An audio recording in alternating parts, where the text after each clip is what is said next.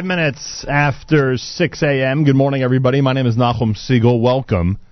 This is your Jewish Moments in the Morning radio program. Today is Yom HaShoah v'Hagvura. Today is the day we remember the six million. Today is the day that we commemorate Holocaust remembrance.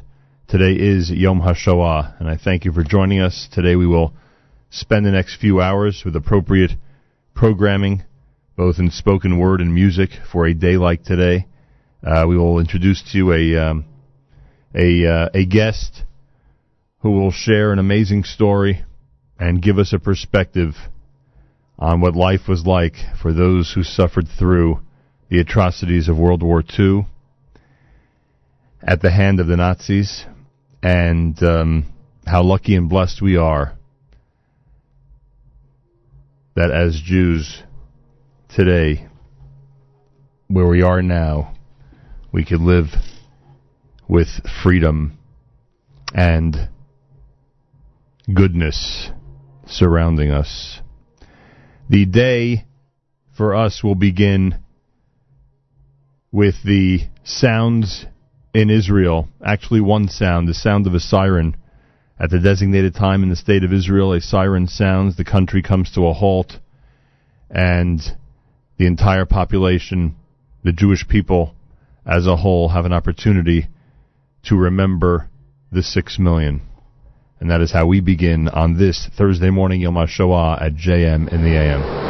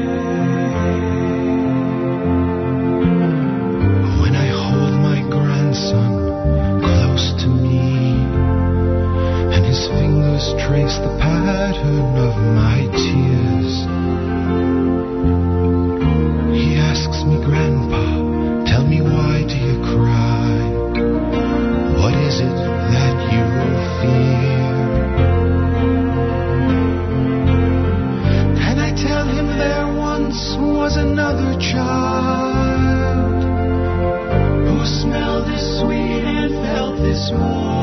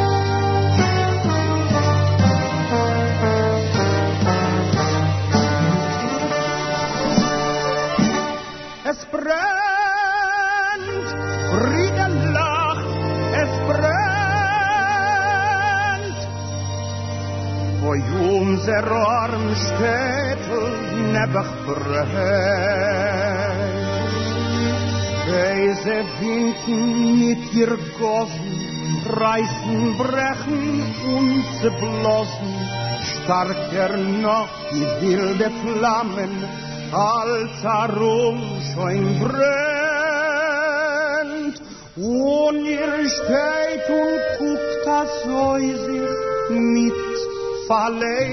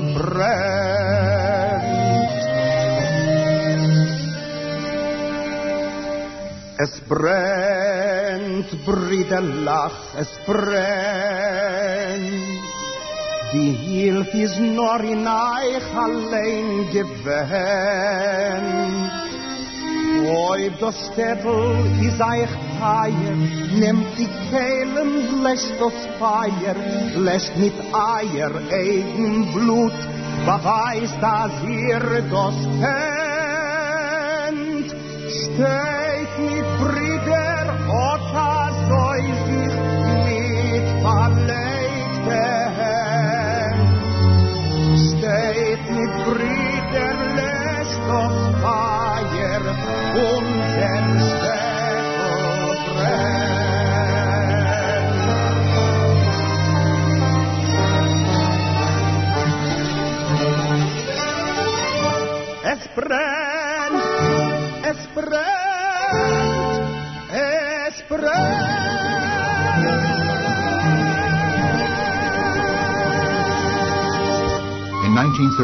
1935, the Nuremberg laws were put into effect, which took away Jews' basic freedoms.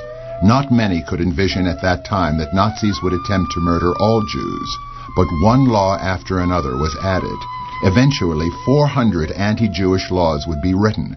Unfortunately, countries outside Germany, including the United States, had quotas which strictly limited Jewish immigration, leaving Jews who did not make the quota with no place to go for freedom. Jews became increasingly desperate. I think I never went to bed without saying, Please, God, get me out of here. We knew that we would be killed. How we would be killed, we had no idea. I suppose we thought we would be lined up and shot. Because we knew of people who'd never come out of concentration camps, we knew of people who had been killed. I mean, there were more and more people one knew who were never seen again. And as things got worse and worse, my mother realized that the whole family had to be got out. My father was an extremely nice man, they both were, but I think she must have been the sort of go getter of the two. And she decided that heaven and earth had to be moved to get us out. She did all the form filling and all the queuing, and she ran from office to office, and I have a record of all this. And the door closed in her face, and she banged on the door, and she tried and tried and tried. And the fact I know that she made all this effort to save my life has been a big influence on me. My family was working feverishly to get visa to America. By 1939, we were going to go, our whole group is illegal immigration to Palestine to fight the British. I was full of life, uh, full of desire to go and do that. They used to call me the fascist because I was wearing a uniform, but my parents were too much involved making a living. They were not involved in any politics. We were still on summer vacation. There were placards all over the city that opening of school years was postponed for one week. Didn't bother me. We were happy. I mean, one more week of vacation, and we did not think much about because how I visualize war was soldiers from two opposing countries will fight. But of course, it won't do anything to us. We are young, we are kids, we are not politically involved. No. What can they do to us? And this was in 1939, end of August, uh, September, the war broke out. Why didn't you leave? That's the question my son all the time. He's an immigration attorney. You couldn't. They didn't let you. You couldn't. You just couldn't. Everybody was running away. They say that men, they should run. My father went with my cousin. He's a few years older than I. He took him and they went towards Warsaw. And I remember my father came back. My mother said, Why did you come back? Everybody goes to Warsaw. He said he was on the way. He saw, I remember like now, he saw a couch. And on the couch was a woman with two children, and the house was burning. And my father said, Oh my gosh, I left my wife and four children. Where am I going? And he came back. I can remember very clearly the day that England came into the war. I know that I just had a letter from my parents saying that they were hoping to go to Holland. I can remember going upstairs into my bedroom and crying because I said, Oh, war started my parents won't be able to come and I won't see them.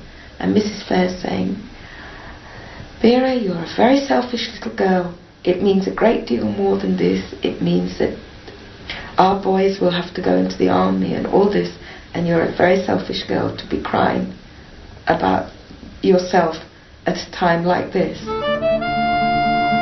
March 1938. Hitler annexed Austria to Germany.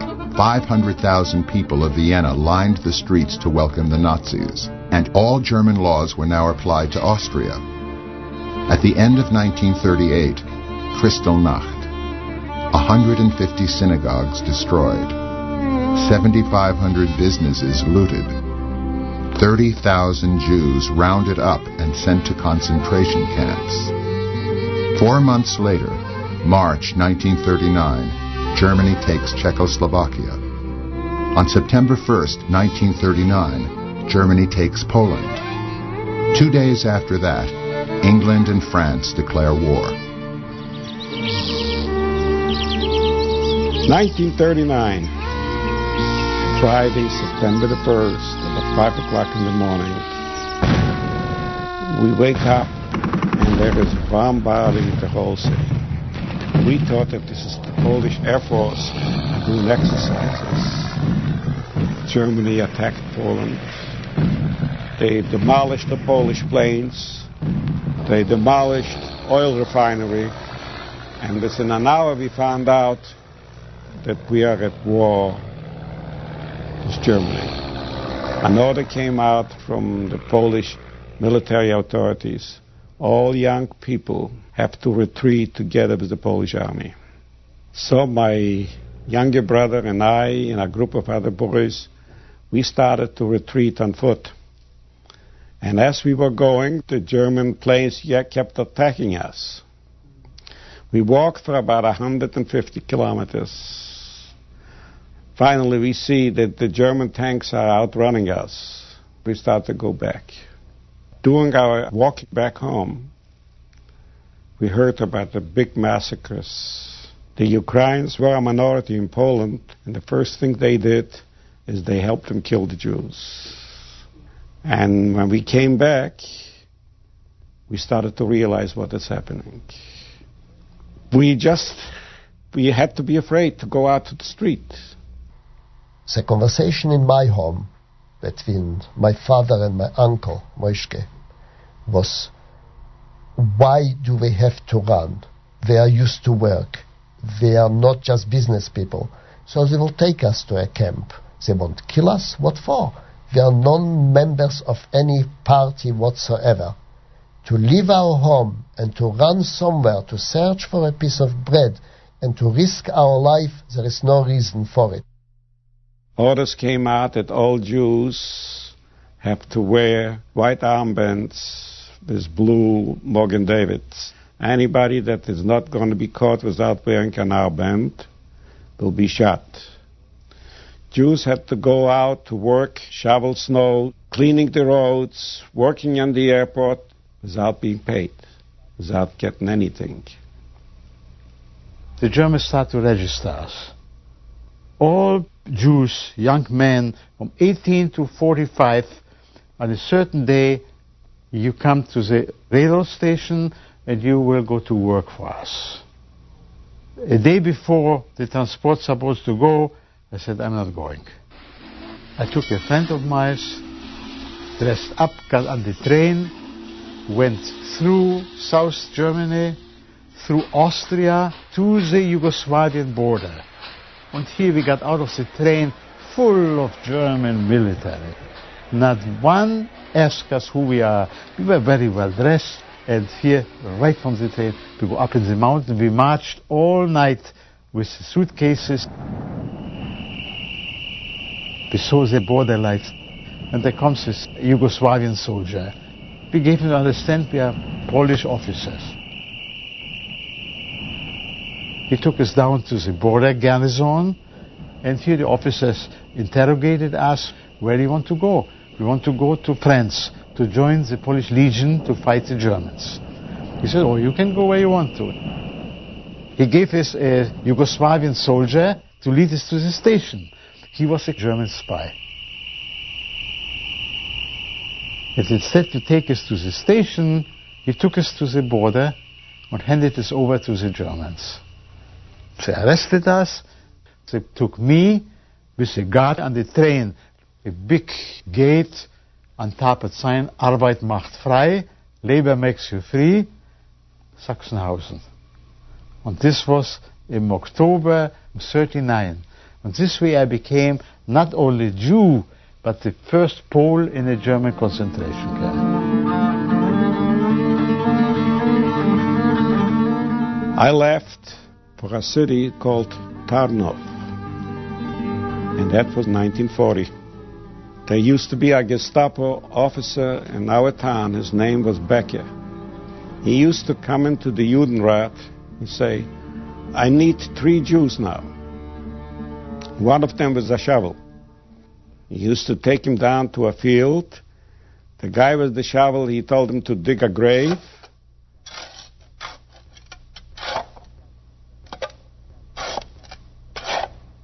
He used to shoot the other two. And then he shot him to get into the same grave. Every day was worse. We were not people anymore. Rumors were going that uh, they're gonna build a ghetto. But you know, we school kids, what we knew about ghetto? Middle Ages. But they're not gonna make it. It's not Middle Ages, 20th century. They're not gonna do it. I mean, no. What is a ghetto? What do you mean they're gonna put us where? But let me tell you, they took this street, that street. You have to go, you have to go. You went, and that's it. We went to the ghetto. We were allocated one little small room for six people. 160,000 people in one and a half square mile. All Jews, 160,000 Jews, surrounded by barbed wire. German soldiers with machine guns and guards with dogs. So came August the 9th, 1942. It was on a Sunday morning. A daughter came out, pla- placed all over on every house and through the Judenrat, that all Jews, all, nine o'clock in the morning, Monday morning, they have to come up to the marketplace for registration. You can take with you 25 pounds of luggage and to leave all the houses open. Anybody that will be caught will be shot. Panic started. They started to run. One started to run to the other to try to find out, nobody knew what's going on. The Judenrat wouldn't say anything. The Jewish police wouldn't say anything. My friends wouldn't say anything. Nobody knew what was going to happen. My parents were still home. We were still four brothers. My sister, her husband, and two girls, two children, one of 12 and one of 8. Some Jews went into hiding, took a chance. Our whole family came out to that marketplace for registration. Everybody had to line up and wait. By 10 o'clock, trucks started to come. Was Ukraine SS and circled around all the people, made a ring all the way around. They started to separate old people and the rest of the people. They loaded up about 10 trucks of old people, which included my father, and they drove away. Must have been about, yeah, about four or five hundred people. And within two hours, they came back empty. We found out later that a mass grave was prepared about 15 kilometers from us in a forest. They took all the Jews over there. And they mowed them down with machine guns and killed them all there in this grave.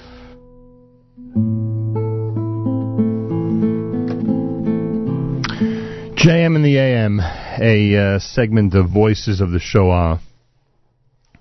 On this Yom HaShoah V'Hagvura, a day that we commemorate the six million and remember those who perished at the hands of the Nazis.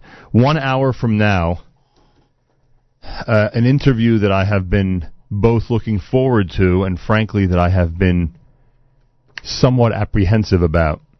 Israel Starck is expected in our studio. The book is entitled A Boy Named 68818. It is a, a Feldheim book. It is uh, an unbelievable story. One that is so difficult to believe, and as we get further and further away from the Shoah, I think for many of us, becomes even more unbelievable. For that reason alone, and for many others, uh, I am glad that uh, he will be joining us this morning to, in fact, give us an eyewitness account of uh, what life was like in that era during World War II for European Jewry.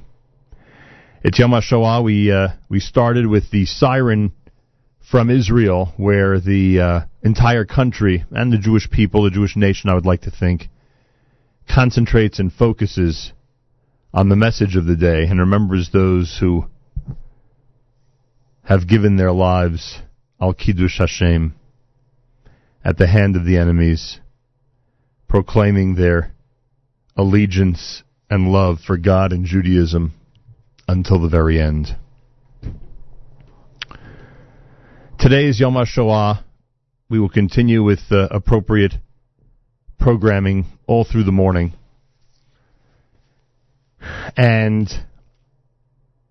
I ask all of you to take an opportunity today to share with your children, with your students, with your congregants, with those who are gathered on what typically might be a regular Thursday and just remind them remind them to focus focus even a bit on what this day means and what it's all about. This selection is a an instrumental entitled Occupations that was done by Michael Isaacson conducting the Israel Philharmonic Orchestra for a collection put together and released by the Museum of Jewish Heritage, a living memorial to the Holocaust. 23 minutes before 7 o'clock, day 12 in the counting of the Omer. Day 12 in the counting of the Omer. If you forgot to count last night, make sure to do so sometime today. Yom HaShoah at JM in the AM.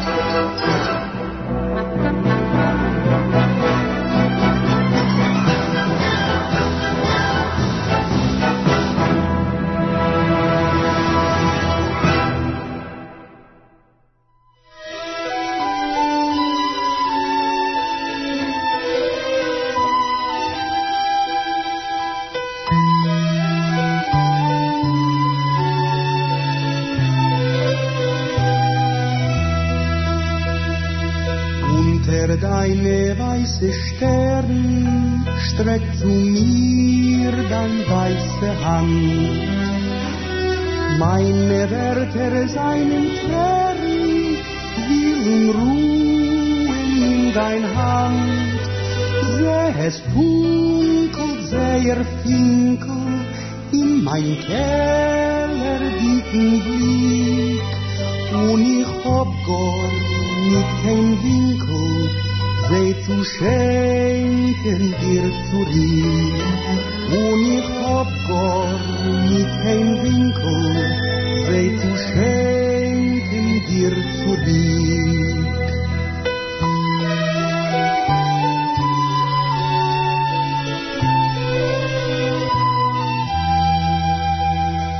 Und ich will doch Gott getreier dir vertrauen, mai vermeil. Bailes mont in mira fire, un in fire mai metel, nor in keller nun un lecher, weint die merderische roe. Loit ich hecher, überdecher, un ich such, wo bist du, wo? Loit ich über Dächer und ich such, wo bist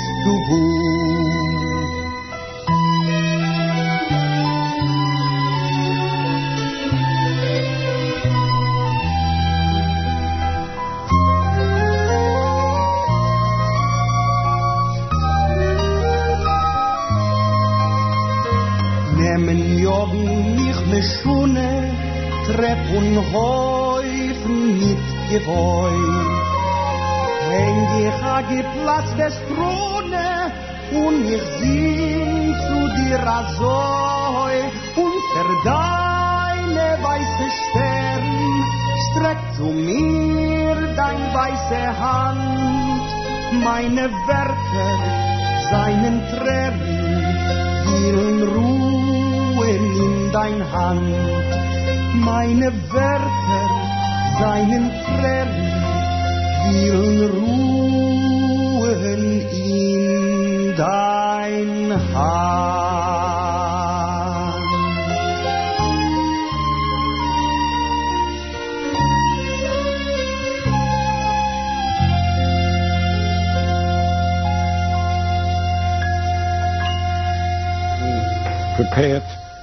one street, which was about 10 to 12 houses. They fenced it around on both sides, and this is what they will be calling the ghetto. At nighttime, everybody that survived that registration was brought back into the ghetto. 15 in a room, 20 in a room, laying on the floor, some boxes, one on top of each other. This was supposed to be our life. Next day in the morning, they came, and they picked us up to go to work. My mother and my sister and the kids were still standing at that marketplace.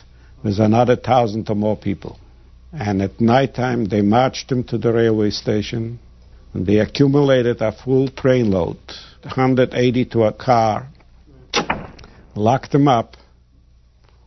We didn't know what happened with them. They didn't know what happened to us. The trains left east. My mom, my sister, and a lot, a lot of relatives, a lot of family, they took him to Belzec. Belzec was not a concentration camp. Belzec was just, they had crematoriums, they came in there, they gassed them, they burned them. I don't know anybody that came back from Belzec.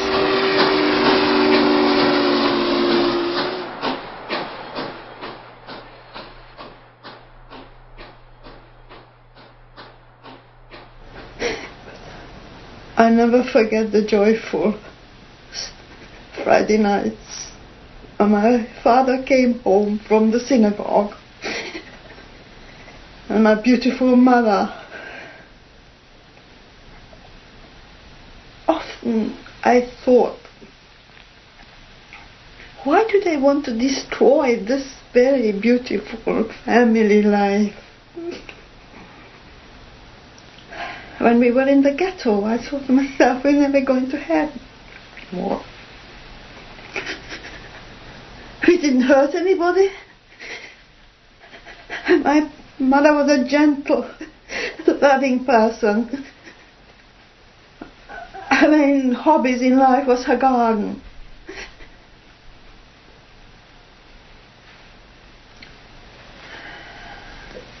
One day, a Hungarian hiring person with some German SS entered the house had been marched out of the house. And some Gentile people who were living in the next house were calling out, well, uh, the good riddance of the dirty Jews. And we were marched in the middle of the road to the ghetto. And in rows of five or six, we had to march towards the ghetto. In front of us walked a young couple. The mother had a little child on her hand, and the father an infant on his arms. And one of the SS men came over to this child and said, Would you like a sweet? The child was frightened, and the mother tugged on, on her arm as to say, Answer him. So she said, Yes, open your mouth, and he shot right through her mouth, and the child dropped dead on the mother's hand, and she had to leave it there. And my father, who was a soldier in the First World War, said, I thought we were coming here to work, but I've never expected anything like this. So we trudged along, it was quite a long march in this cold, and we came to the Riga ghetto. In one room, we were six people. They gave enough space, like in a casket. So what we did is we hung curtains from the ceiling to get privacy. A piece of bacon was a big thing because you melted it and you had something to fry. And eggs were very valuable. Beim Ghetto-Teierl brennt a Feierl und die geht. Es kommen jeder Lach von die Brigadelach und von jedem Gieß. People would trade stockings, silk stockings, risk their lives really, take off their yellow stars and trade with the Lithuanians. I didn't have any more family. All I had is a mother-in-law. She was wonderful to me. We even were together in the concentration camp. She just didn't make it in the end. Somehow, I always had a little extra piece of bread. And I, when I would tell her, how come I still have bread? She would say, because I know how to slice it real thin. I think she cheated, that she gave me more than what she kept for herself. Because of her, really, I'm alive. My mother gave birth to this little one in November of 1940. Jewish people usually give names after a dead person in the family who lived long life. And my father said, uh-uh, I'm going to give her a name Hadassah, which in Hebrew means hope. She was the apple of our eyes. We just adored this little girl. We had boyfriends. We started looking at boys, yes, and after the curfew, we met in the courtyard, you know, because you couldn't go on the street, and we all talk about the things we're gonna do after the war, and the war will end very shortly, we were sure of it. The stomach will be full, and everybody will have enough work. Most of the people that are alive are people that were lucky, one way or the other. I, I had a few things. Number one, I spoke good German. I also looked like a German, and I was not very bad looking. Fortunately, all those things were very lucky for people to remain alive. I know what you're going to ask me. Uh, if I was ever raped, no. And matter of fact, there were some girls that decided to be nice to a German guy because so her mother could remain alive or her sister to rape a Jewish woman or to have sex with a Jewish woman meant to be killed. We had a friend, his name was Nagel. He worked in a German store. And he had connections with a printer making stamps for the Gestapo. He made up a counterfeit stamp and he made false documents, Polish documents, for me, for my brother, for him, and for somebody else over there. And we decided when the time comes, we are going to run away. One day he comes in and he says that that was the first part of December 1942. And he says, something is happening. What's happening? He says, too many Gestapos from old towns are coming in. We decided that we are not going back to the ghetto. We are going to hide overnight to see what is going to happen. I ran out to the pole that had our shop. I came into his house says, I got to sleep over here tonight. He didn't want me to. I almost forced him into it. I says, I'll sleep in the attic. The rules were if anybody that will hide a Jew will be shot. In the morning he goes to town and he comes back two hours later and he says, the ghetto is surrounded, they're killing the Jews, they're taking them out, they're liquidating the ghetto. And I want you to leave. He says, I'm not going to leave now, not at daytime. He says, I'm going to throw you out. You throw me out, and I'm going to tell him that if I get caught, that you hit me overnight. I blackmailed him. Got dark. I went through the fields to the next a little village. No baggage, no luggage, nothing. Just that little piece of paper. And I went to the train, bought a ticket, and I boarded the train. Bad rumors travel fast, and we heard that the ghettos are being liquidated. And then, of course, came the when they the day that they killed all the children. I was at that day in like a hospital. I hurt my foot and I got an infection, and I was in one of the barracks. A week before, Eichmann came and he said he wanted to know exactly how many children are in this camp because they don't get enough milk, so he would bring a cow. And so he counted the children, and a week later, two trucks came and the children were playing, and they took all the children, put them in trucks, and none of us ever know what happened to the children. And the night when the women came from the work and the children were not at the gate, I still can hear the screams, the screams. When I was freed, I worked uh, a short time in a place where they killed cattle and sheep, and every time the sheep cried, I could hear the mother screaming when the children were taken. We fought to keep our sanity. Surprisingly, in ghetto, there were a lot of books. The lady who had a library before the war, she brought it to the ghetto. And we used to, you know, pay a little bit and take out books and read. If you read, you forget the hunger. We made amateur theaters, tap dancing, singing, just anything to try to keep the sanity. But we had hope. We were young. Of course, they will come. Somebody will come. The whole world couldn't die on us. We tried to meet and talk about Israel, about anything, just not about the hunger. You lived on like on a on a volcano. You know, you think you're going to blow up any minute because your stomach is so full of nerves from fear. And they they emptying out the building, and the Gestapo standing in the streets with dogs. The trams are ready for our building, next door building, clearing out. And we're still laying there in the quiet, and we hear all this going on. The shouting and the yelling, and it's getting quiet. We think everybody's gone. We can hear the trams chuck, chuck, chuck, chuck away. But they are left standing on the opposite side by the church, the Gestapo and the SS. They come back in the courtyard and they start ripping down the sheds and that very big uh, the iron bar going across with a big lock and they rip that off with crowbars and of course when they come in they see us all there we were discovered but there was about 700 or 800 people were hiding and we were amongst those people and when they come in, they had these big, I don't know what it was, truncheons or wooden sticks. They made us come out, and we all went out in the street. We stood like outside in the buildings. And uh, one of them was uh, strolling up and down and looking at us a lot. And he says, uh, Who's the oldest Jew here?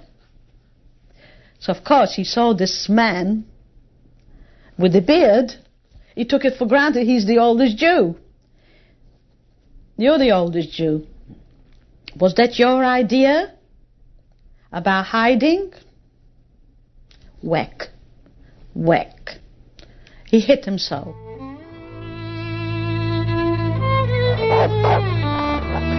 A couple days later, they came to our apartment.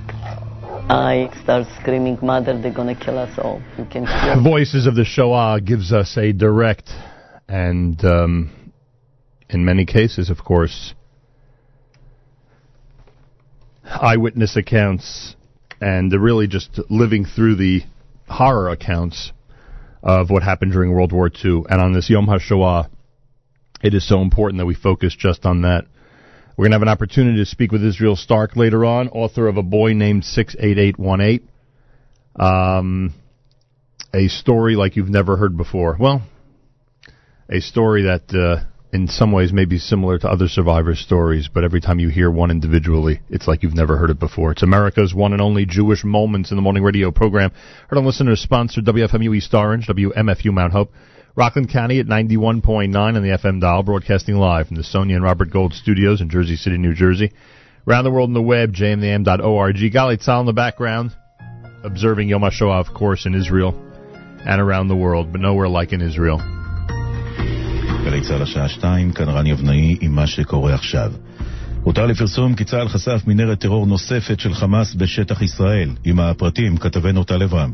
המנהרה נחשפה הבוקר בדרום הרצועה, באזור בו פעלו כוחות צה"ל בימים האחרונים, ושם נורו גם פצצות מרגמה לעבר הכוחות. בצה"ל לא יודעים לומר עדיין אם מדובר במנהרה ישנה או חדשה. גורם צבאי בכיר אומר כי צה"ל ימשיך במאמצים לאתר מנהרות נוספות. ראש המועצה האזורית אשכול גדי ירקוני מסר בצהריים, אין לי ספק שגילויה המקדים של המנהרה הוא הוכחה נוספת לפריצת הדרך המבצעית והטכנולוגית של הצבא בהתמודדות עם איום המנהרות.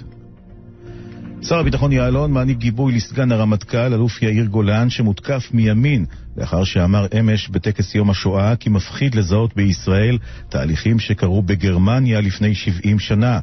ההתנפלות עליו נוכח פרשנות מעוותת במכוון שניתנה לדברים שאמר, הן ניסיון נוסף במסע המדאיג והמטריד לפגוע פוליטית בצה"ל ובקציניו, כך יעלון. האלוף גולן עצמו פרסם הבוקר הבהרה שבה נכתב כי לא התכוון להשוות בין ישראל לגרמניה הנאצית. בפולין יחל בעוד כחצי שעה מצעד החיים מאושוויץ לבירקנאו, מדווח שליחנו רום ליאור. בשעה זו מסיירות מאות קבוצות בני הנוער בין ביתני מחנה אושוויץ אחד, ועם תחילת המצעד הן יחלו במסע של כשלושה קילומטרים עד למחנה אושוויץ בירקנאו. שם, לאחר צעדה קצרה נוספת, יארך טקס הסיום של המסע שעוברים בני הנוער במשך חמישה ימים, ואותו נעביר החל מארבעה במשדר מיוחד בגל"צ, מאולפני השידור ביפו. ומכאן, מחנה הריכוז וההשמדה, אושוויץ בירקנאו. מן הדברים שאמרו לגל"צ כמה מהמשתתפים במצעד. I think it's powerful to be here with like a lot of different uh, people who want to remember the Holocaust. I feel pretty proud to see how many people are here marching. Amazing, just seeing how much people are here supporting what we've been through. מאוד מרגיש מיוחד וגאווה, אין מילה אחרת לזה, להיות פה, להניף את הדגל, לשיר את התקווה, זה פשוט הרגשה של אין מקום אחר כמו המדינה שלנו. עוד בחדשות בטורקיה מדווחים שראש הממשלה דאודולו יתפטר בקרוב מתפקידו בגלל מחלוקות עם הנשיא ארדואן. כתבתנו דנה גוטר. מפלגת הצדק והפיתוח, מפלגת השלטון הטורקית, תכנס ועידה חריגה ב-22 במאי, בה על פי הדיווחים בטורקיה יוחלף ראש ממשלת טורקיה, אחמד אבוטאולו. הסיבה להתפטרות היא כנראה מחלוקת הולכת ומחריפה עם נשיא טורקיה ארדואן, בין היתר סביב הרצון של ארדואן לשנות את אופי המשטר הטורקי למשטר נשיאותי. פועל בניין נהרג לפני הצהריים לאחר שנפל מקומה שמינית באתר בנייה במעגן מיכאל. בחולון נפצע קשה פועל אחר שנפל גם הוא מגובה. על פי המעקב של כתבתנו הדס שטייף, מתחילת השנה נהרגו 20 פועלים. כתבנו קובי מנדל מוסיף שבחוף בת גלים בחיפה טבע ומת מתרחץ כבן 70. בגל"צ נמשך יום השידורים המיוחד ליום הזיכרון לשואה ולגבורה. מיד אחרי החדשות, תוכניתה של ליעד מודריק, פעם היו כאן חיים, המספרת את סיפורן של עשר קהילות יהודיות באירופה ובצפון אפריקה. התחזית, מחר עוד ירידה בטמפרטורות, ייתכן גשם מקומי קל בצפון ובמרכז. אלה החדשות שעורך הדר שיפר.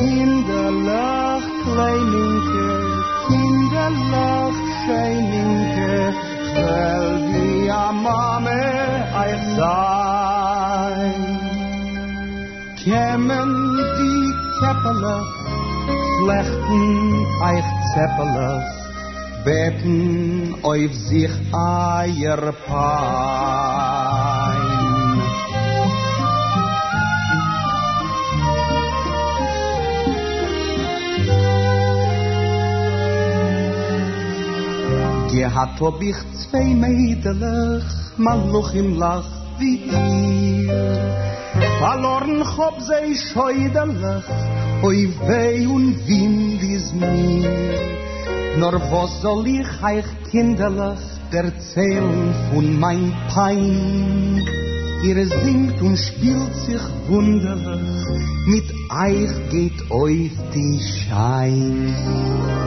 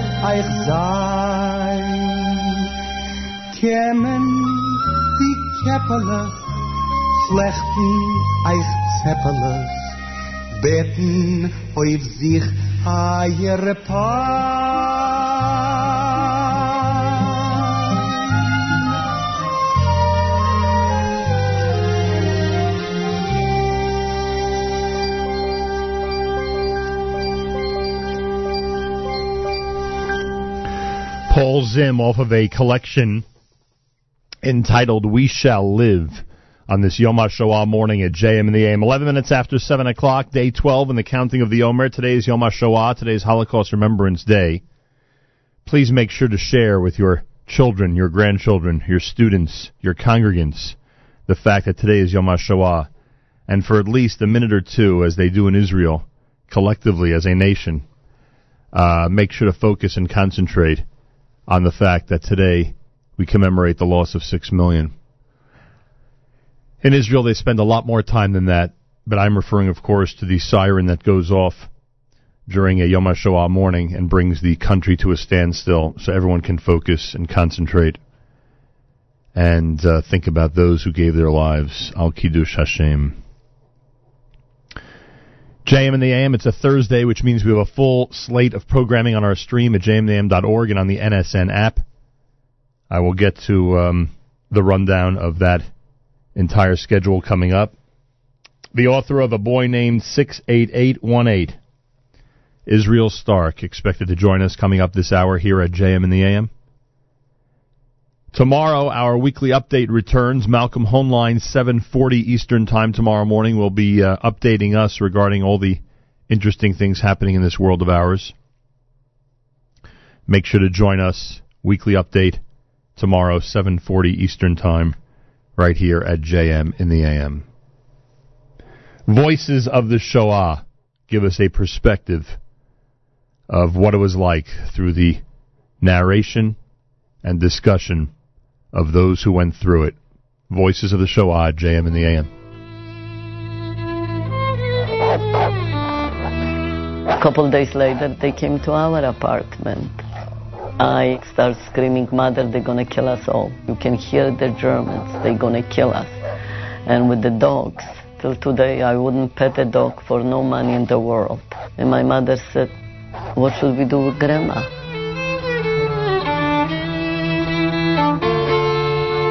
My mother said, if I wouldn't be able to walk, would you leave me? I said, Of course not. You're my mother. That's not even a question.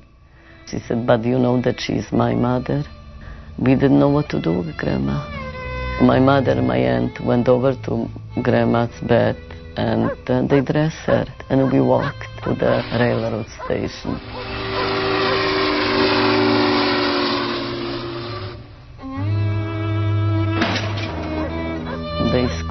In cattle cars. There was not such a thing as 60 people or 80 people or 90. They just pushed you in. They said to take so many and so many kilos of uh, in a suitcase, your private belonging, and be sure to put your name on it. Everything deception. There was a pail of clean drinking water and a pail for toilet facilities. It was August. The heat was unbearable. The pail with the drinking water was gone in five minutes, and the other one was overflowing. A lot of people suffocate and just gave up, and you put them in the side. There were not too many children, but if there was a child, was sitting. Finally, they unbolted the kettle cars. And you know, kettle cars are higher. They didn't give you a stool to go down, just jump down. So a lot of people fell down, and it looked like an Dante's hell. The German running with the big dogs, screaming, schnell, raus. In the lights, this I remember distinctly. Even when I was in the United States already years, when I saw those big lights, it scared me. They said, leave those suitcases belonging where you are, just go like that. My sister was a very pretty girl, blonde, blue eyes. She said, where am I? Tell me, have mercy in your heart. Tell me, where am I? One man said to her, I cannot tell you, but not a nice place. He said, give away the baby, and she has a chance to live. We said, Ma, give away Hadassah. She will go in front of us, was another little girl about eight years old, Kosha. She will take care. Come with us, Ma. And the little one held on to my mother like, like chains. My mother said, No, I go with the baby and with my mother, but you try to survive and stay together. And we went to the left. And I cried, and I cried very loud. I wanted my mother. When we got to Auschwitz, which I didn't know it was Auschwitz, I did not know nothing about it. I did not know about concentration camps. I did not know what was going on at all. When we got there, they told us, rouse, rouse, rouse. And they start separating women from men. Cries. It was just terrible. The husbands were from wives, the mothers from sons. And it was left and right, left and right. I went to the right. They told me to go to the right, the assessment. And can you imagine the screams? The, the mother was going to the left, the daughter was going to the right. The babies going to the left, the mothers going to the right, or the mothers went together with the baby. Oh, I cannot explain to you the cries. And in front of us was the infamous Dr. Mengele. He said, quiet, no screaming. Sunday is the family day. I said to my sister, I don't care what day is today. How long can it be to Sunday? Not longer than six days. We went quietly because have Sunday, you know, what can you do? You couldn't say, I want to go. And we were ushered in a long auditorium and told to strip naked, hair shaved all over, and had a shower, a real shower with the soap. And after your hair is shaved and they give you a funny dress, no shoes, no underwear, we did not look human. And that was their purpose, to make us subhuman. This was Auschwitz, but we didn't know Auschwitz. Even if they would tell me, I didn't hear of it. I didn't know where, what, and nobody knew. And there is a sign, big sign, uh, works makes you free in German. No, we are young, we're going to work, and Sunday is a family day. I did not know that there were crematorium in Auschwitz when I was there. After the war, when I went with my daughter, I said, how could I be so stupid not to see it, not Auschwitz is 19 square kilometers big, so maybe my block was very far away, and I didn't see. This unbelievable situation of people being. Uh, you, you, you could smell. You could smell these people being burned all the time. You smelled this. It was a little bit like you know when people used to boil glue. It was the bones that smelled like glue. I closed my eyes and I made a vow that whatever they're going to do to me, I want to survive. I don't want. I I'll never let these people kill me because I could. I, why why why why why are they doing this? Thousand people to one block, and there was 30 block in that enclosure. Now I was standing with my sister and other friends at the wire fence, where all of a sudden we recognized a boy from our town on the other side. And I said, hello, Mickey, Mickey, what's happening? What, what, what's going to happen to us? He said, just don't scream, don't cry, and stand straight like a pole. They have guest parents. They And he told me that we have no more. Our parents have been killed the first night and he is working there and you may not never see me again. And this is, this is what they're denying. They, that it didn't happen, but it did. And other friends of mine were taken to the crematorium to clear away the things we had to clear away the clothes and whatever was in them, put and, and dig and that, and, and that went on for quite some time. Working outside the crematorium, taken in the morning, and brought back at night. In the concentration camp, we were digging trenches for German soldiers. Our group was 1,200 women we slept on straw, 10 women in one tent, and it was cold, and in the morning our hair would freeze to the tent. And we used to laugh at each other because we had maps on our, excuse me, behinds, because every morning when the whistle blew, we had to jump out of our tent, and if you didn't jump out fast enough, then you got 25 beatings on your behind.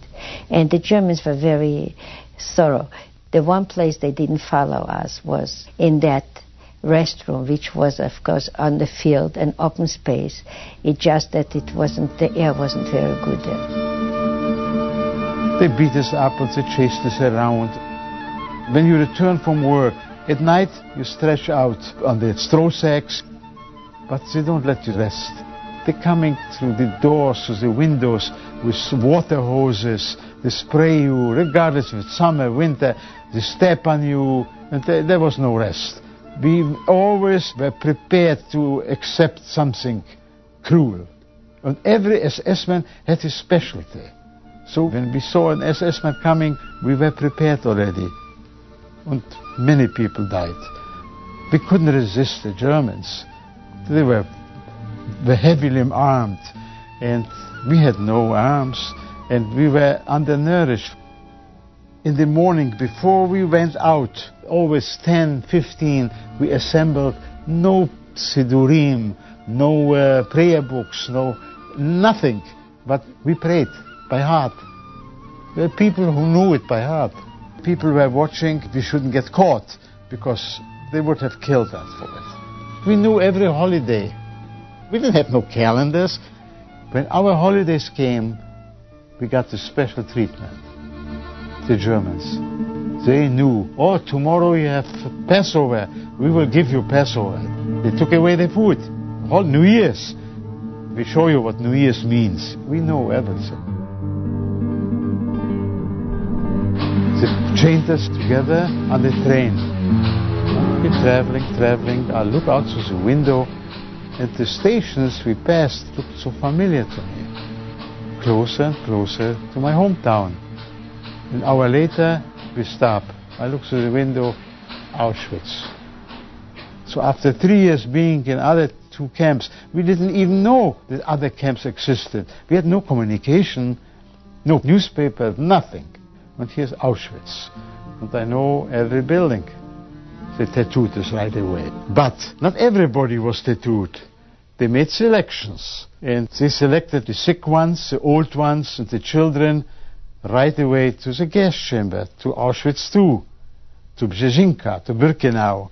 Only the people who were still capable to perform some kind of work were tattooed. And every morning we would walk to the fields, and I would put my shovel on my shoulder, and I would entertain the women. I would sing. And of course, the, the most popular song was nicht keinmal, als du gehst am letzten Weg. Vom Himmel bleien er verstellen unser Weg. Kommen wird noch unser ausgewählte Show. Es wird erfolgt an unser Volk, wir seien da. Das Lied geschrieben ist mit Blut und nicht mit Tint. I can't see. It's, it's, can't. Anyway, see this song, Sognish came. I can't sing it because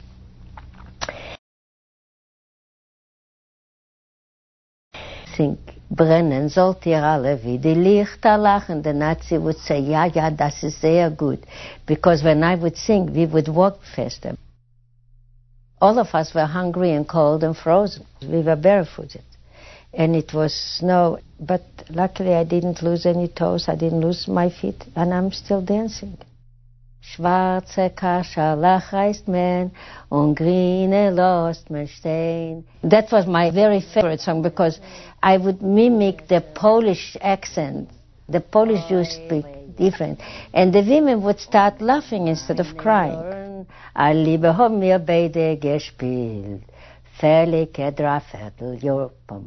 And I guess this was also helpful for me. Very often when we marched home, that same guard would pull me out and would say, the women cry, why don't you go in the front and sing?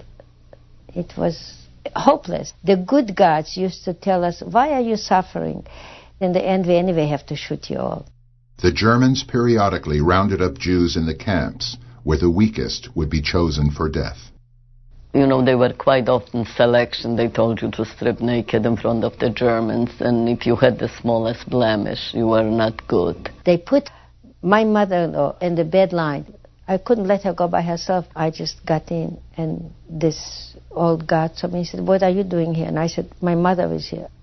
He hit me over the head, and he took me out because he said, "We need good workers," which in a way really saved my life. I had mixed feelings, you see. I wanted to go with her, yet I also was afraid. The pull for life is very strong.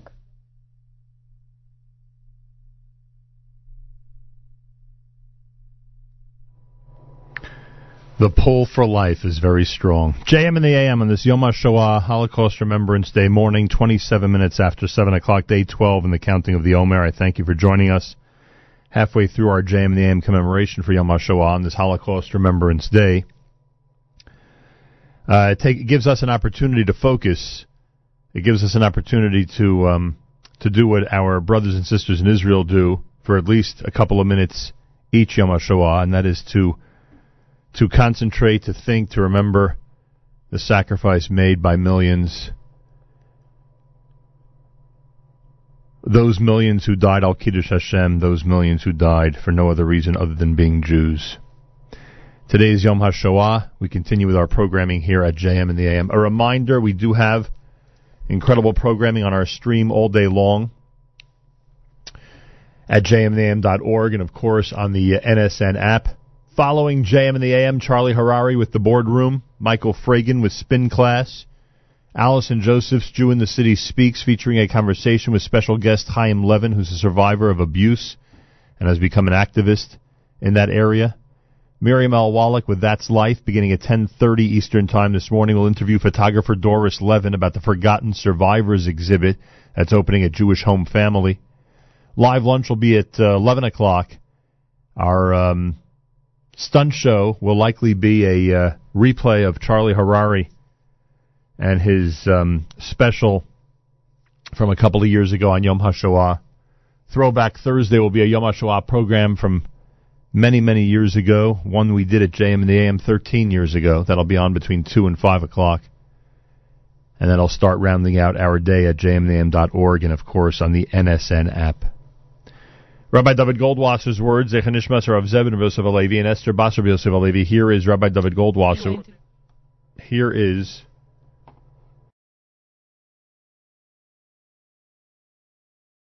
Sorry. Look. Good morning. We're going to be continuing with our series on Sphira. It says in Vayikra, Hashem says, You shall observe my decrees and laws, which man shall carry out, and by which he shall live. I am Hashem. Rashi points out that the Pasuk is referring to life in Olam Haba, the world to come. The conclusion of the Pasuk signifies Hashem's promise to give each individual his just reward. The Talmud tells us in Kedushin that there is no reward for mitzvahs and good deeds in this world. Schar mitzvah moleka. The payment for mitzvahs performed in this world is conferred in Olam Haba, as Rashi notes. However, the Talmud in Eruvin expounds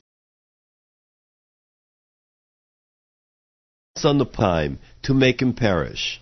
Hashem does reward his enemies for the mitzvahs and good deeds that they might have done in the world in order that they don't merit Olam Haba. The Chofetz Chaim comments that often when the Pasuk says, I am Hashem, Rashi invokes Hashem's fidelity to reward the individual in Olam Haba. He explains that it is Hashem's unique promise to us, comparable to a document of indebtedness that will be executed personally by Hashem himself. The Medrash Rabbah Megillas Rus cites a similar concept. It says that in the past, a person would do a mitzvah and the Navi would record it for posterity. Now, Eliyahu Navi and Mashiach record the good deed. Then Hashem signs the confirmation.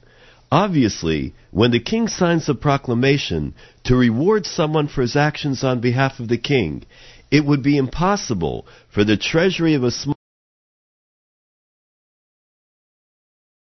small town funds. The individual will have to travel to the capital city. He'll have to seek compensation from the king's royal treasure house. Similarly, the reward for one who fulfills the mitzvahs of Hashem is so great that it's impossible to pay him satisfactorily in this world. Even more, it's explained that a person's reward for doing a mitzvah is commensurate with the degree of honor and integrity that infuses its performance. The Rasha, who may be compelled to do the mitzvah because of pressure or personal benefit, he's not motivated by reverence for Hashem, and therefore he can receive his reward in this world, for it's not incalculable. However, those who follow in Hashem's ways and do the mitzvahs with sincerity and good intentions, their reward is inestimable. This has been Rabbi David Goldwasser bringing you morning chizuk. Have a nice day. JM in the AM. Today is Yom HaShoah. Today is Holocaust Remembrance Day. In the background, this is the siren that sounds throughout Israel on Yom HaShoah.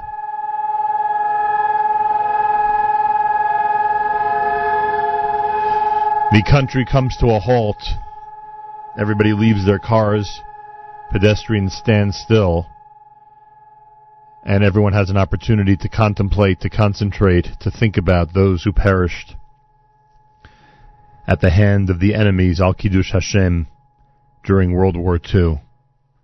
Let us not take the state of Israel for granted. Let us not take the sacrifice made by millions for granted. Let us take a couple of minutes or more on this Yom HaShoah and tell our children, our grandchildren, our students, our congregants, our constituents about this day and how important it is to remember those who are no longer with us. It is a uh, it is a profound honor to welcome uh, Israel Starck to our airwaves. Israel Starck is the author of A Boy Named 68818. It is the gripping true life account of spiritual resistance and survival under horrific circumstances. Israel Srulik Starck was born outside Munkac in the former Czechoslovakia.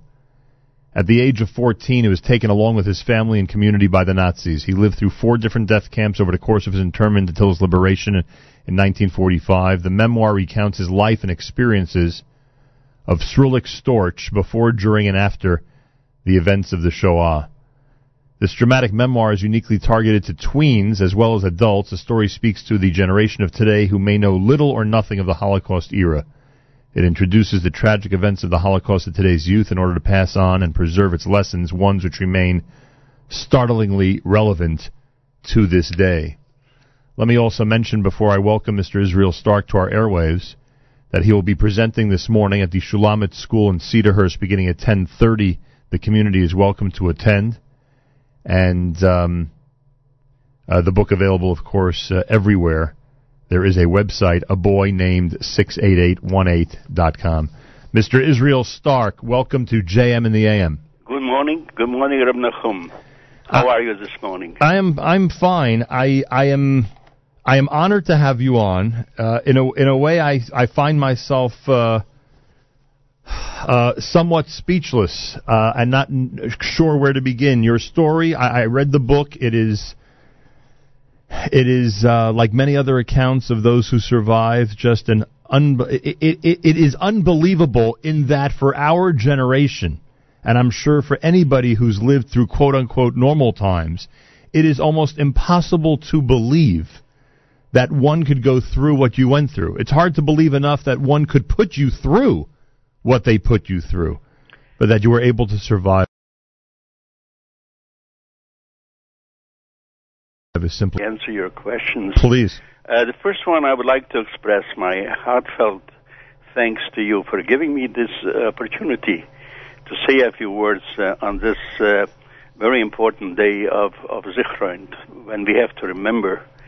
And the second thing, uh, I would like to uh, give a shevach b'hoidoa to the Rebbeinu Shloim, that he gave me the, the, the years and the strength to be able to express my feelings and my experiences to so many young people of different ages, which I've been doing for the last 20, 25, 40 years.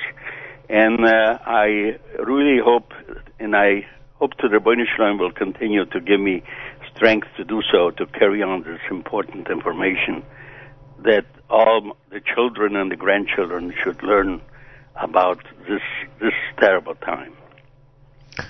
Is it difficult for you to declare that publicly and to and to thank God publicly when I and other readers can relate to this audience how much you lost and what was taken from you and how devastating all these episodes were in your early part of your life?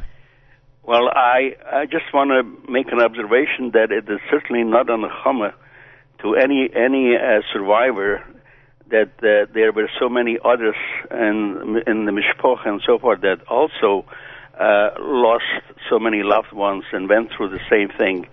But uh, everyone has his own can write his own book uh, because there are no uh, two experiences alike.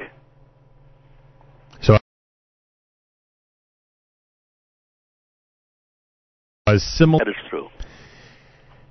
what gets me, and and I don't know if uh, maybe I'm at an age where it's more, you know, it's more um, uh, pronounced to me. What gets me is the adjustment that has to be made as every one of these transitions is taking place. For instance, uh, at some point, and you and you and your family, and again, you were very young, so obviously the adults in the family, I'm sure, felt it more.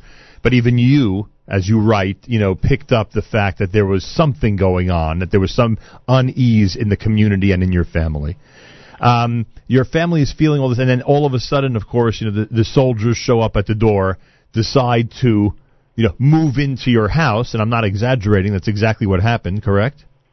At the Seder, when my father uh, recited Yom Deolenu, there were uh, several German officers in uh, just a door away uh, because they have uh, uh, confiscated one of our rooms for, for their own use, and that was a few weeks before Pesach. And during the Seder, they, they happened to be in the next room while, while when my father conducted the Seder. So uh, I think one can imagine the mood of the Seder that that my family was in at that moment. I, I that's it. It's it's so hard to imagine and so difficult to comprehend. Uh, how how was anybody, especially the adults, able to sleep at night during that period? It must have been impossible. Well, as a young boy, I have. Uh, you, you must. Uh, you probably know that we did not have any radios, uh, or certainly there was no television at the time. Uh, I did get uh, some of my sisters uh, received certain magazines, uh, Hungarian magazines, uh, and so forth, which I was able to read as a Cheder boy and uh, find out uh, basically what's going on in the world. Uh, and the second source of news, which was very important, was the mikveh. I used to uh, place myself in the side of the mikveh, and every uh, time uh, sit there for several hours and hear every every Yid came in with a with a with his own news uh, uh, flash and and what's going on in the world, and also express his own opinion. And I carried that with me, and I carried it home.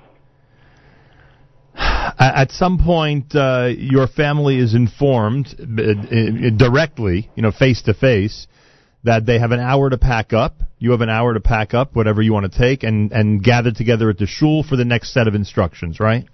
That is absolutely right. That, that was exactly on on uh, I say uh, uh, uh, morning the morning after Achron Shel Pesach.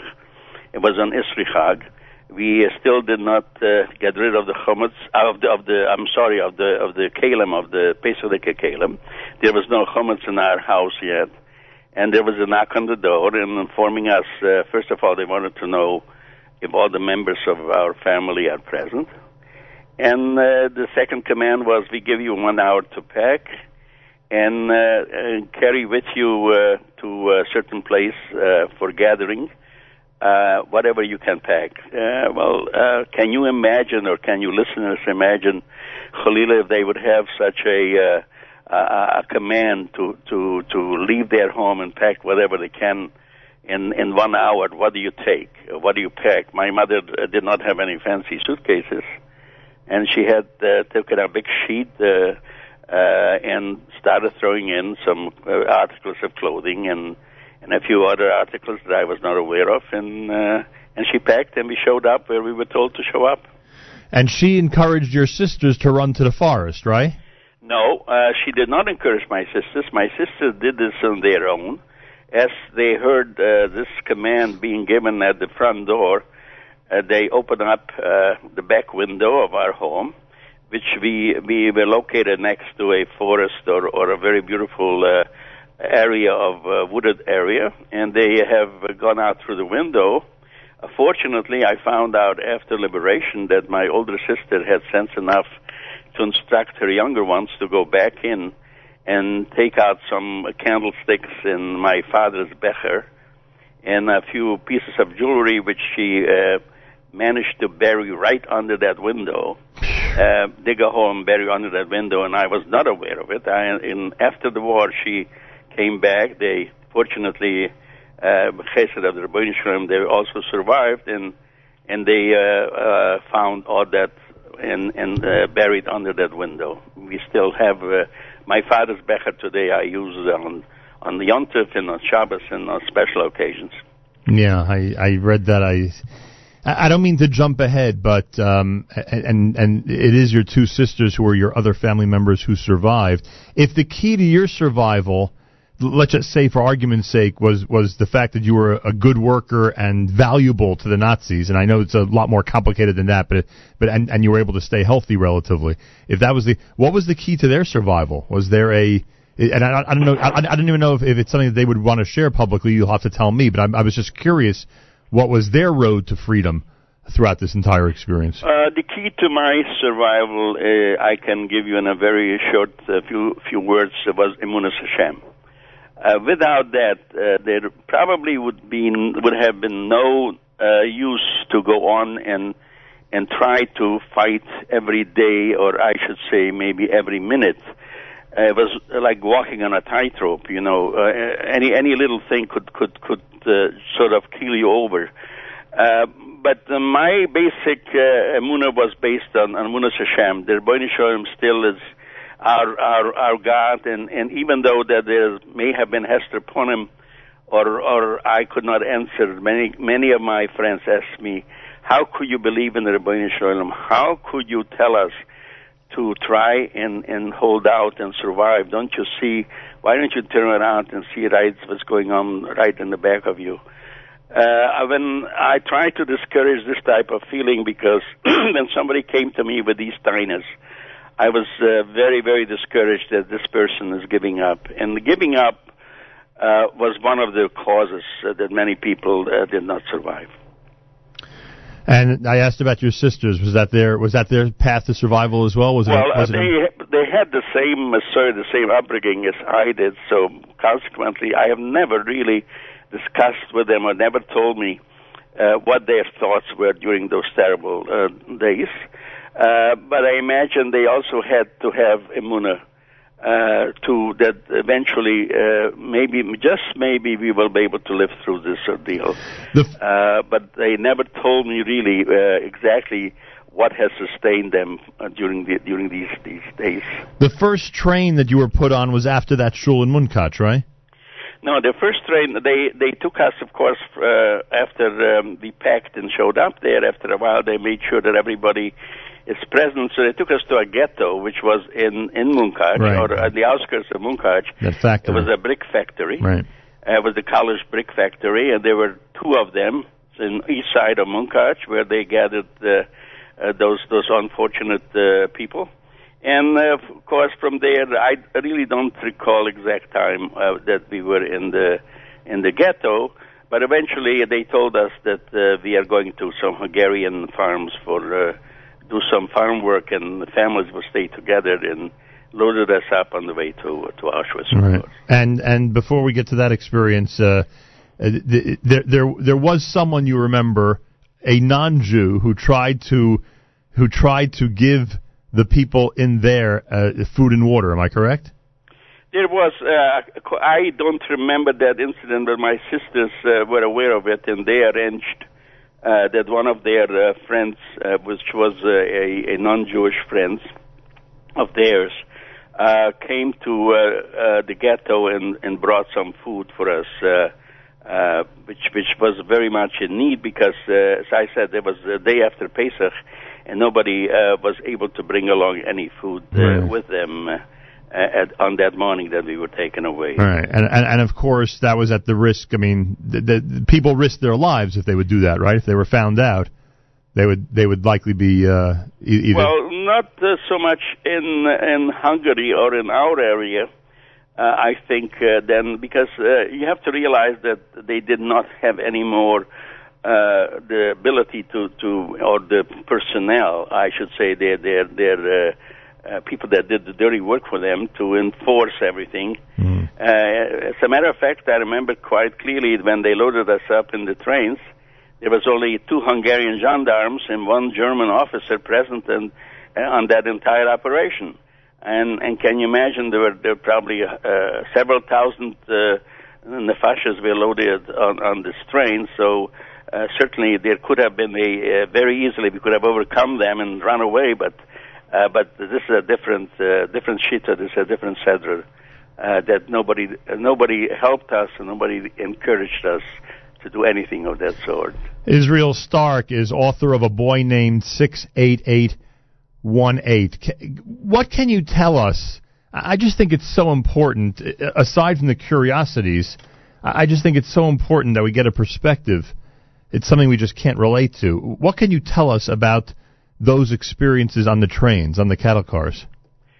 Well, the experience on the train was uh, since um, we were told that um, we were going to be heading towards um, uh, some Hungarian uh, farms and do some farm work, and uh, we wanted to believe that. Of course, uh, just like we wanted to believe many other Shemuas that came through in, in Munkach, uh, from some people that managed to to come back with the from the uh, working conscript, uh, conscripts from the Hungarian uh, uh, young people that they took for work in, in instead of the army, and they have witnessed some of the uh, real terrible shitas in communist Podolsk in, in these most terrible areas. And and a few people here and there managed to escape from there also, very few. And so I remember as a little boy, we uh, these, these Shemuas came back to us, this news filtered through, but uh, we we just refused to believe it. Nobody wanted to believe it because it was so terrible. So basically, uh, so once the train started moving, uh, they lifted me up and said, Sulik, uh, there was a little, uh, the only opening from the from the freight car was a little rectangular uh, window, and they usually the train slowed up when it passed the main uh, railroad station like Košice and others, and says, why don't you read off to us uh, what uh, station that train is passing through? And uh, I did this several times, and of course, and every time it passed through a station and I the mood kept on changing in in that in that freight car uh, because we realized that we are not going to any Hungarian farms at that point. In, inside the train, are people crying? Are people praying? Are people unable to move? What, what is it like? Uh, yes, people were unable to move, but there was no there was no discussion, there was no crying, there was silence. But the silence itself had an effect on you because uh, somehow, uh, I don't know, sometimes people say something which has an effect on, on, on another person. But here the silence had an effect on everybody. And just everybody for, was sitting with, with his or her thoughts and uh, either say tell him or, or, uh, or, or um, contemplated uh, what the future will bring, but uh, nobody talked. The longest you were on a train was how long? I don't remember exactly, but it may have been uh, maybe two days or maybe two and a half days. And finally, the train slowed up, and and they told me again, uh, Sulik, what do you see? And I I also felt that uh, this is the end of the line because I looked out that little opening, and I reported to everybody in that freight car, and I said I see a big platforms with all types of of, of bundles and and and suitcases and around that platform and uh, and sure enough, the train uh, pretty soon came to a halt, and and uh, the the doors clang open, so to speak, and suddenly the, the fresh air uh, came in and, and, and enlivened us again. And the command was given Aussteigen. Uh, everybody get off, and uh, and but uh, I, my mother, uh, my mother uh, sort of uh, motioned to me, "Don't get off, wait," and I waited and and then the the rest is uh, is, is is history, which which is in the book. I don't want to go in and take up Yeah. much time. No, I understand. I, and I know what you're referring to in terms of that episode. Is that the last time you saw your mother? That is the last time I saw my mother. And the actual, because an officer actually separates both of you, right? Am I right that, that an officer? Well, and there wasn't an officer. No, it was one of the prisoners. It was a young man in a striped suit who was in charge of the arrival of that transport. Right. Yeah, that's I mean. Uh, He had to someone in authority. Sure that everybody cleared out of the Right. of the of the freight cars, and of course my mother didn't because she started uh, putting on this clothing on me. Right. So uh, finally, he came back and and he uh, actually mounted the, the the freight car and and warned us to get off immediately. And he also issued the the information to me at that time that uh, told me Jingele, uh, die bist, uh, he says, wie alt bist du? And I says, I am. I'm 14, and he says, die bist nicht 14, die bist 18. Right. In other words, he asks you how old you are. You say 14, and he says to you, "You're 18." He says, You're not 14, you are 18. Right. And I uh, argued with him, but finally he looked at me and he says, Ingela, du fragst mich nicht kein Kasches. Here you don't ask any questions. If I tell you you're 18, you're 18. and Now remember that and get off. So that my father handed me the film, and he says, Please hold on to these as long as you can. And uh, we uh, got off finally that freight car, and that was the last time I saw my mother. in in a way that uh, person of authority, whoever it was that was in charge of getting everyone off the train, in a way he saved you because if if they would have known or if you would have admitted to your real age, would it have been over for you?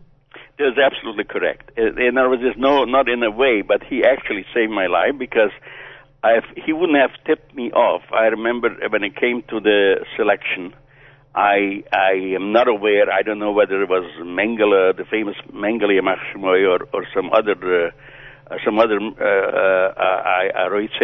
Uh, but uh, uh, the question was, if my father was in front of me, and the question is, uh, wie alt bist du, kannst arbeiten? And uh, of course, uh, everybody gave that answer, and then he motioned to go which direction to go. And uh, so my father uh, gave the answers, and then my turn came, and the first question was the wie alt bist du? And I had all this clothing on me, and of course I was also as as a boy I was a tall boy, and um, and I said 18, and he says kannst du arbeiten? I says jawohl. So he motioned to me go in the same direction as my father. Wow. Which of course was the first saved my life. There's no doubt about it. And of course, uh, starting at that moment after we got our uniform, so to speak, my my struggle for for existence and my father's struggle for existence started. Yeah, it started that day. When was the last time you saw your father? there, no, my father uh, also we from Auschwitz. We were only in Auschwitz probably about I don't maybe the most uh, two weeks, Right. and then they loaded us up again uh, on the way to Mauthausen. Mauthausen was uh, one of the most uh, terrible Vernichtungslager. It, it was it was uh, just just created for that, but also to distribute uh, supply of of of, of new uh, fresh labor uh, to many of the satellite camps. So in Mauthausen, as I said, was separated with my father to a through a uh, freak accident. A boy named 68818, Israel Starck, is with us live via telephone. He is the author. Um, you were given that number at Auschwitz, correct? No, I was given that number in Mauthausen. In Mauthausen, okay. Yeah, and I don't. I was not tattooed, and of course I found out uh, uh, just about four or five years ago uh, through Yad Vashem why uh, certain uh, prisoners, uh, why certain Häftlingen were not tattooed. I uh, do not want to take up too much time and go into this uh, particular reason, but I I was handed a little piece of cloth with a red triangle and uh, with the number 68818, and I was told, little boy, uh, from now on, this is your name. Your name is no more Yisroel Star.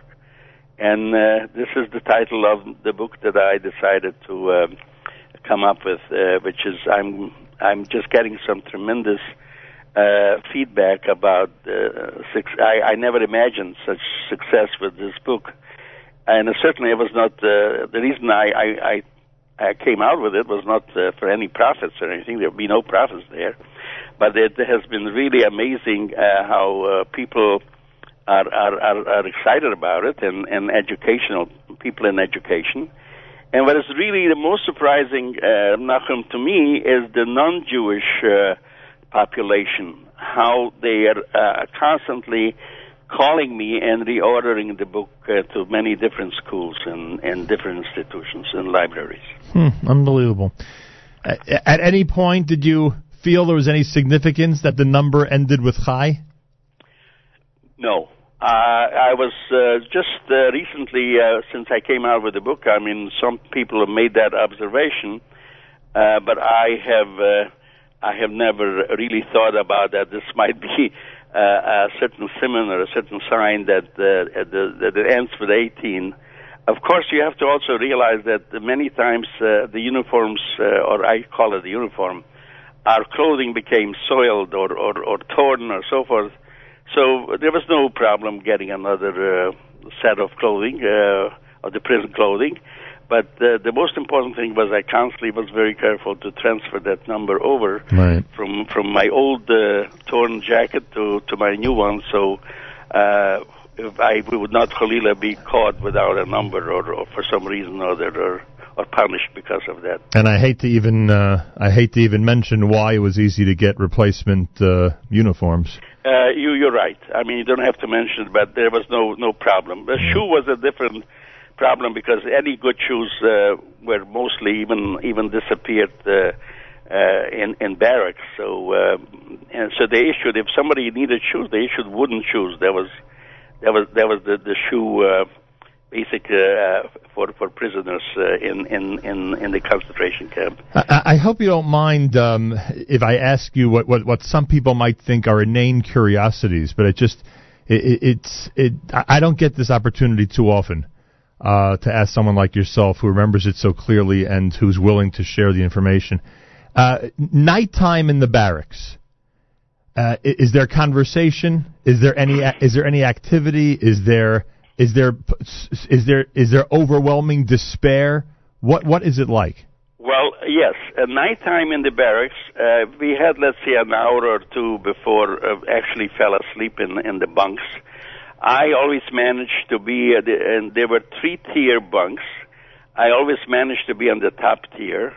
Sometimes we were uh, seven, uh, we slept seven, uh, like like sardines, uh, uh, head in different directions, and sometimes we were even ten.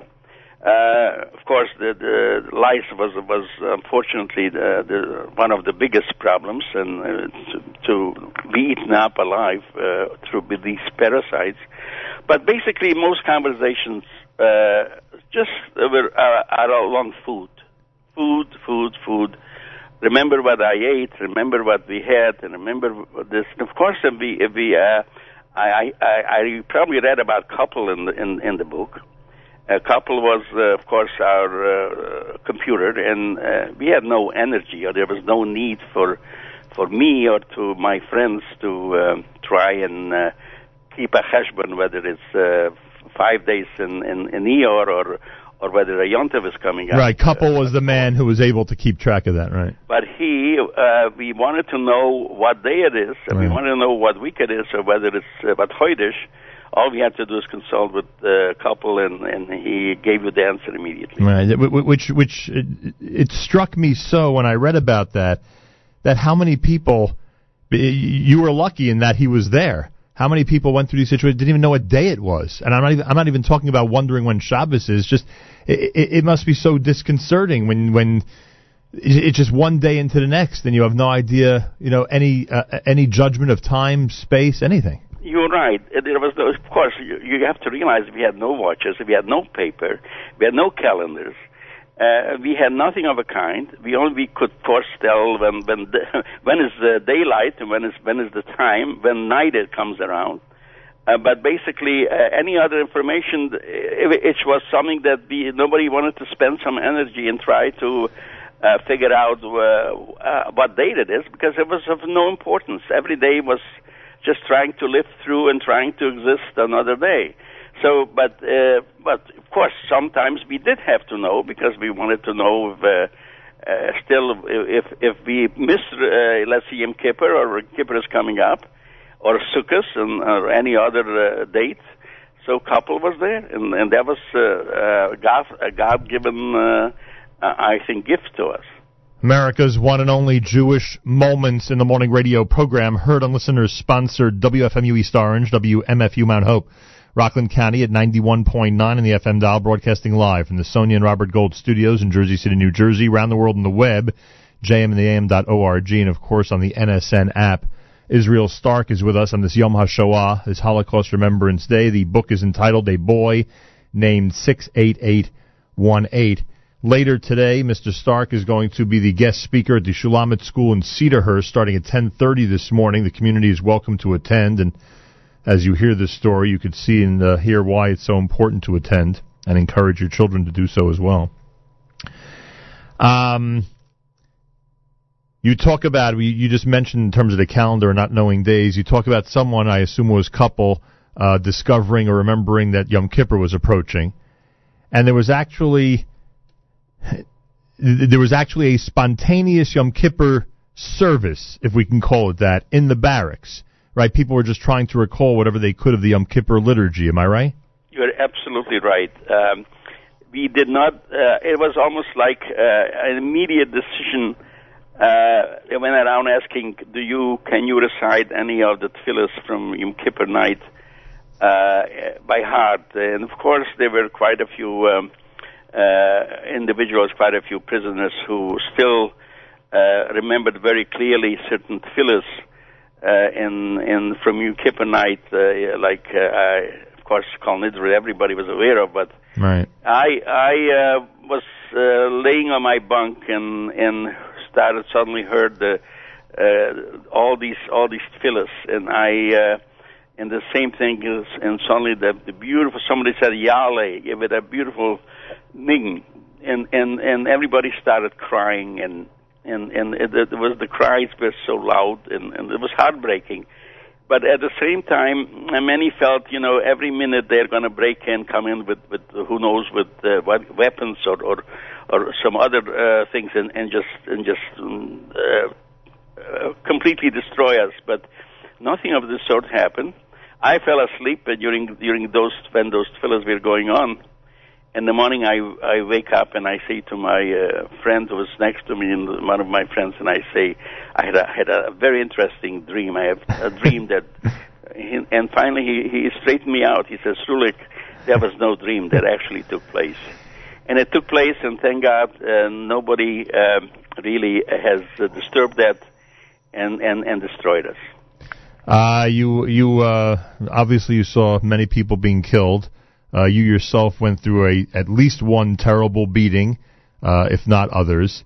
Uh, did you wake up each morning wondering, is this the day I'm going to be killed? Is this the day I'm going to be beaten? Is this the day that life is going to end?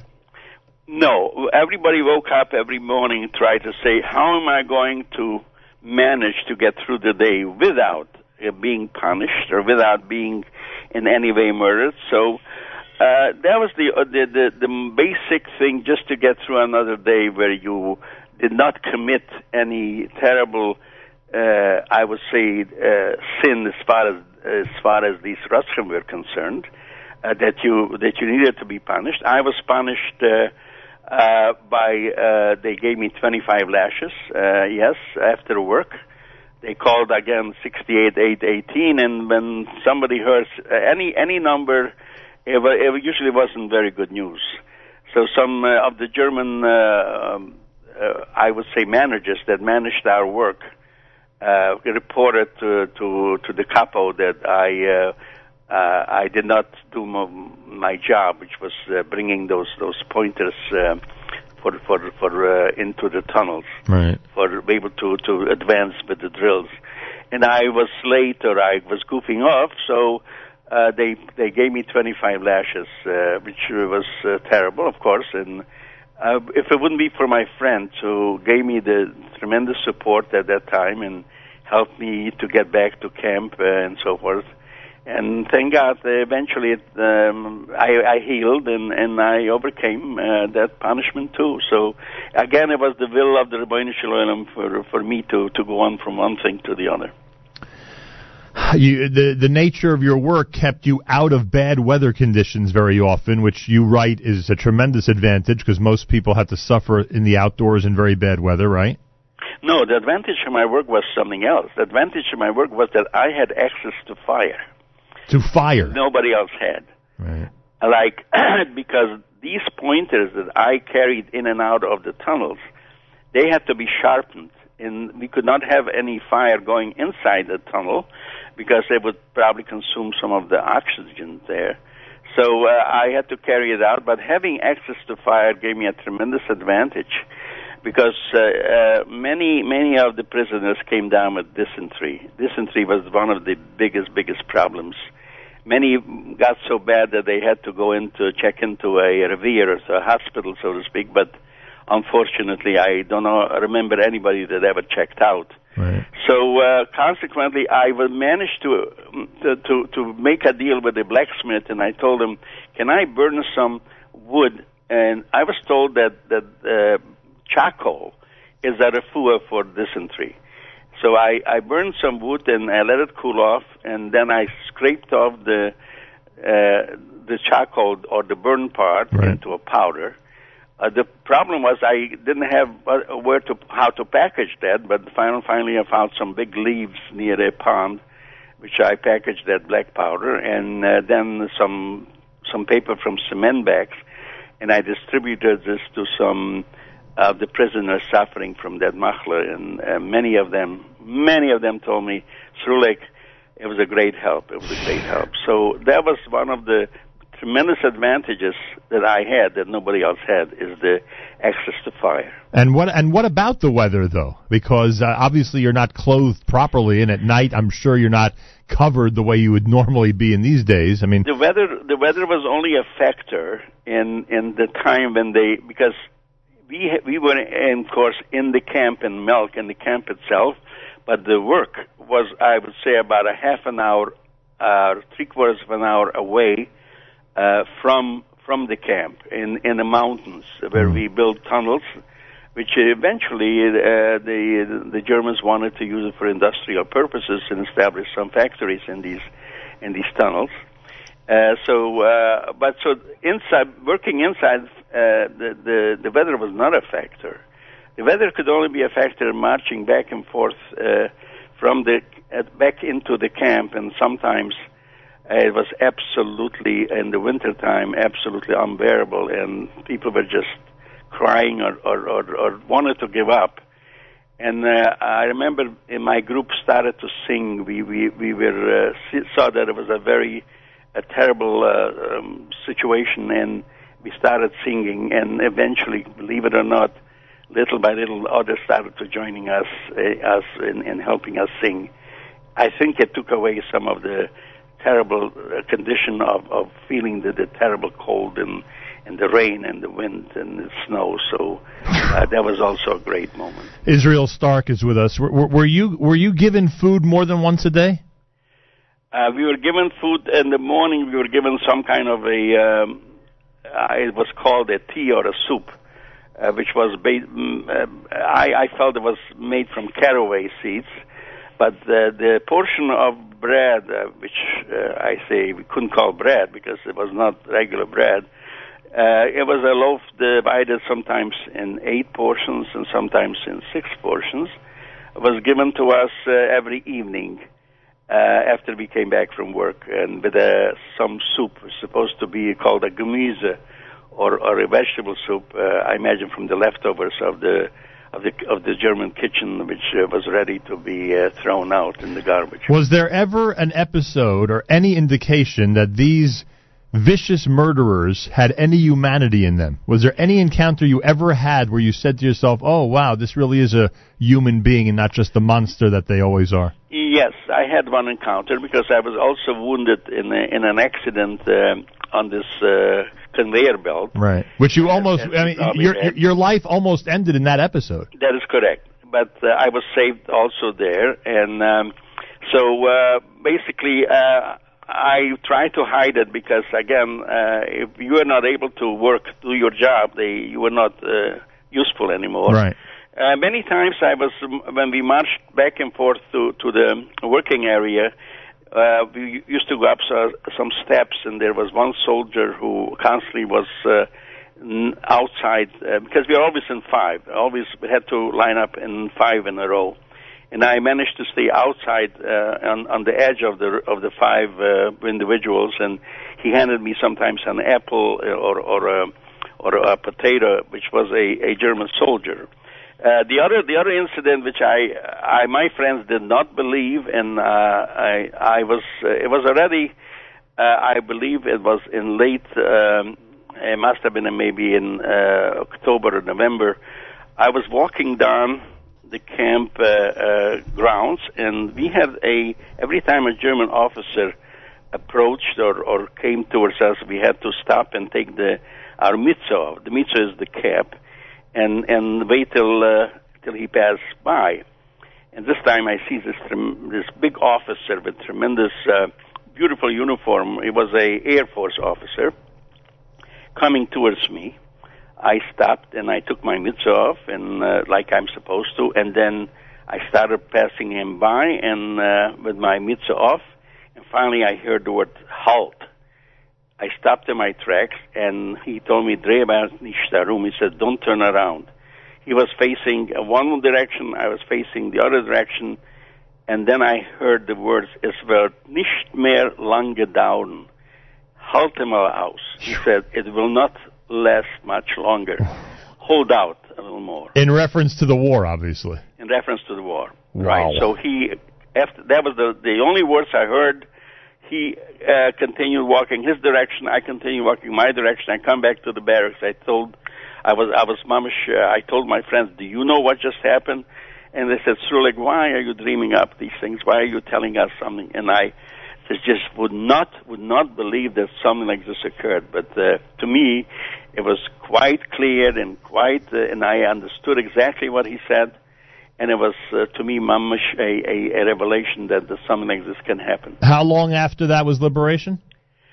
Well, uh, after that, of course, they took us again. Uh, uh, Melk was uh, the the Russian uh, army was Melk was not far from Vienna, and the Russian army was approaching. So uh, there were three different ways that they uh, transported us out from Melk into Ebensee.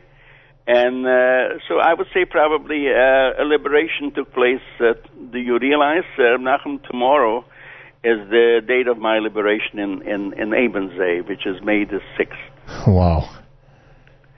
So I, apropos that uh, you gave me the opportunity to express a few of my thoughts and my experiences at, at this time. Unbelievable. Um, how old were you at Liberation? 15, 16? Something like that, yeah. And um, that is it. That is in itself. Liberation in itself is a tremendous. It's a very very important time, and and I think that one. Uh, we we seldom speak about the moment of liberation, but I would say that is was the key to the future. In my own memory, I feel that uh, we were standing uh, under dark clouds, and and and if it wouldn't have been for uh, moments where uh, with the with the Klausenberger Rebbe's Chisa Yugonelenu, where he came by and said, uh, Rabbi Isai, we have to go back to our Masoira, we have to go back to uh, what our what our mothers and fathers taught us, and we have to establish uh, girls' schools, and we have to do something. And and and he encouraged us, and uh, we were at this point. I imagine it, it was like Purim again. Kimu v'kiblu mashe kiblu kwar and and I can say only what what we have today, what what what the the the the, the B'nai Torah in in the in the schools and the in the Talmud and the moistures that we have today in in Eretz Yisrael in America and all over the world. I think it's because again the, this the Shadus Plato, which we are standing at that moment of liberation, said Oh, it's uh, difficult to argue with that. I think you're 100 percent right. Um, you you write about what seems, at least, uh, you allude to it, uh, a group of young people, a, a group of your uh, of people your age who you were my peers, right? Right, who you were close with. Right. I think there were nine. I think you wrote, or eight or nine. Seven. Seven. Uh, we were actually uh, eight, but uh, one never got uh, no two nine, but two got uh, wounded. There was a bombing on Shebusar. I don't know it was Shebusar Batamas. They bombed the the German uh, barracks, uh, which was around the camp, but uh, many uh, we were also hit. Many barracks were hit with bombs, and they were. Uh, I happened to have been at work at that uh, afternoon or that day on day shift, but uh, two of my friends were. Uh, wounded and uh, eventually I learned that they took them to a hospital where they nursed them back to to health in in a German hospital and they brought in the Red Cross and they took uh, history and pictures of how wonderful they they are to to to those poor uh, prisoners, and they nursed them back. And once the the Red Cross was finished with the and so forth, they they they killed them. Wow. So they, they they they this is what we learned after liberation. There was no doubt about it. Uh, what is it like for you, knowing that all this happened in your mid-teens? When you see mid teens today, young boys and girls in our community, who may not always appreciate life, who may not always understand how precious life is, what goes through your mind? And it, you know, it's funny. I'm I'm saying this. Um, I'm saying this right after the holiday of Pesach because so many of us so many of us look at so many things that we go through through the year as difficult. As you know, preparing for Pesach is difficult. Observing Pesach can be difficult, and there are many. Di- and to someone like yourself, it must be a very, very different perspective. Well, I will tell you frankly, uh, I have gained strength from all this. I've gained strength in uh, right after liberation. I uh, took a din cheshbon like everybody else, and and only then did we realize the enormity of, of the harm of what took place. And uh, of course, we all had to make adjustments. And uh, Baruch Hashem, I had the sense enough to make the adjustment that uh, there's uh, there's no other way except to go back to the Messiah that that my parents uh, brought me up, and and and also my the, the, my teachers. And uh, but I'm sorry to say, um, and and I have to tell you, uh, which uh, gives me great pain, that I'm very disappointed with the real, I would say, Haredi or or the the very frum community, that that they have not been in the up in the front of teaching this harm Europe to their young people, and many young people, unfortunately, are not aware, and that's what pains me most than anything because I feel. Uh, we just we just got through saying "B'chol doir v'doir chayev udam liris es atzmoi kila yoitzim mitzrayim." Chayev, a man is obligated to, to to project himself like he just went out from, from Egypt. Why? Because he should be able to, we got it to Lebinchub, you should be able to tell it to your children and, and grandchildren. And these young people in the yeshivas today and the very, uh, this are not, they're not given that information and they are not going to be, be able to be Mekayim that. This is what pains me a great deal. But Baruch Hashem, I myself, have been strengthened by all this, and and I am no problem talking about it and I'm doing my share because I think Vihigara to Lebinchu is very important. And I, if, if Lefiani as date, I would even go further. I would say Chayev Udam Liris is Atzmoy, Kili Yoise me, me, Mauthausen, me Auschwitz and Treblinka and all these places like he was he was liberated himself. In that way, they'll be able to give over to their children and grandchildren. Uh, understood, and and believe me, much appreciated. And your words are so vital and important. But but is there a message directly about the? Is there a message directly to to us, a spoiled generation, in terms of remembering and thinking about what our predecessors have gone through? Well, the message, first of all, is twofold. One, one is that I don't have to encourage them because it is a mitzvah to say, a midoraisa to remember Molek. That's one thing. And not only, there many say it's not only on Purim or, or on, on, on, on time, uh, on that time. It's, it's mamish every day. One should remember that.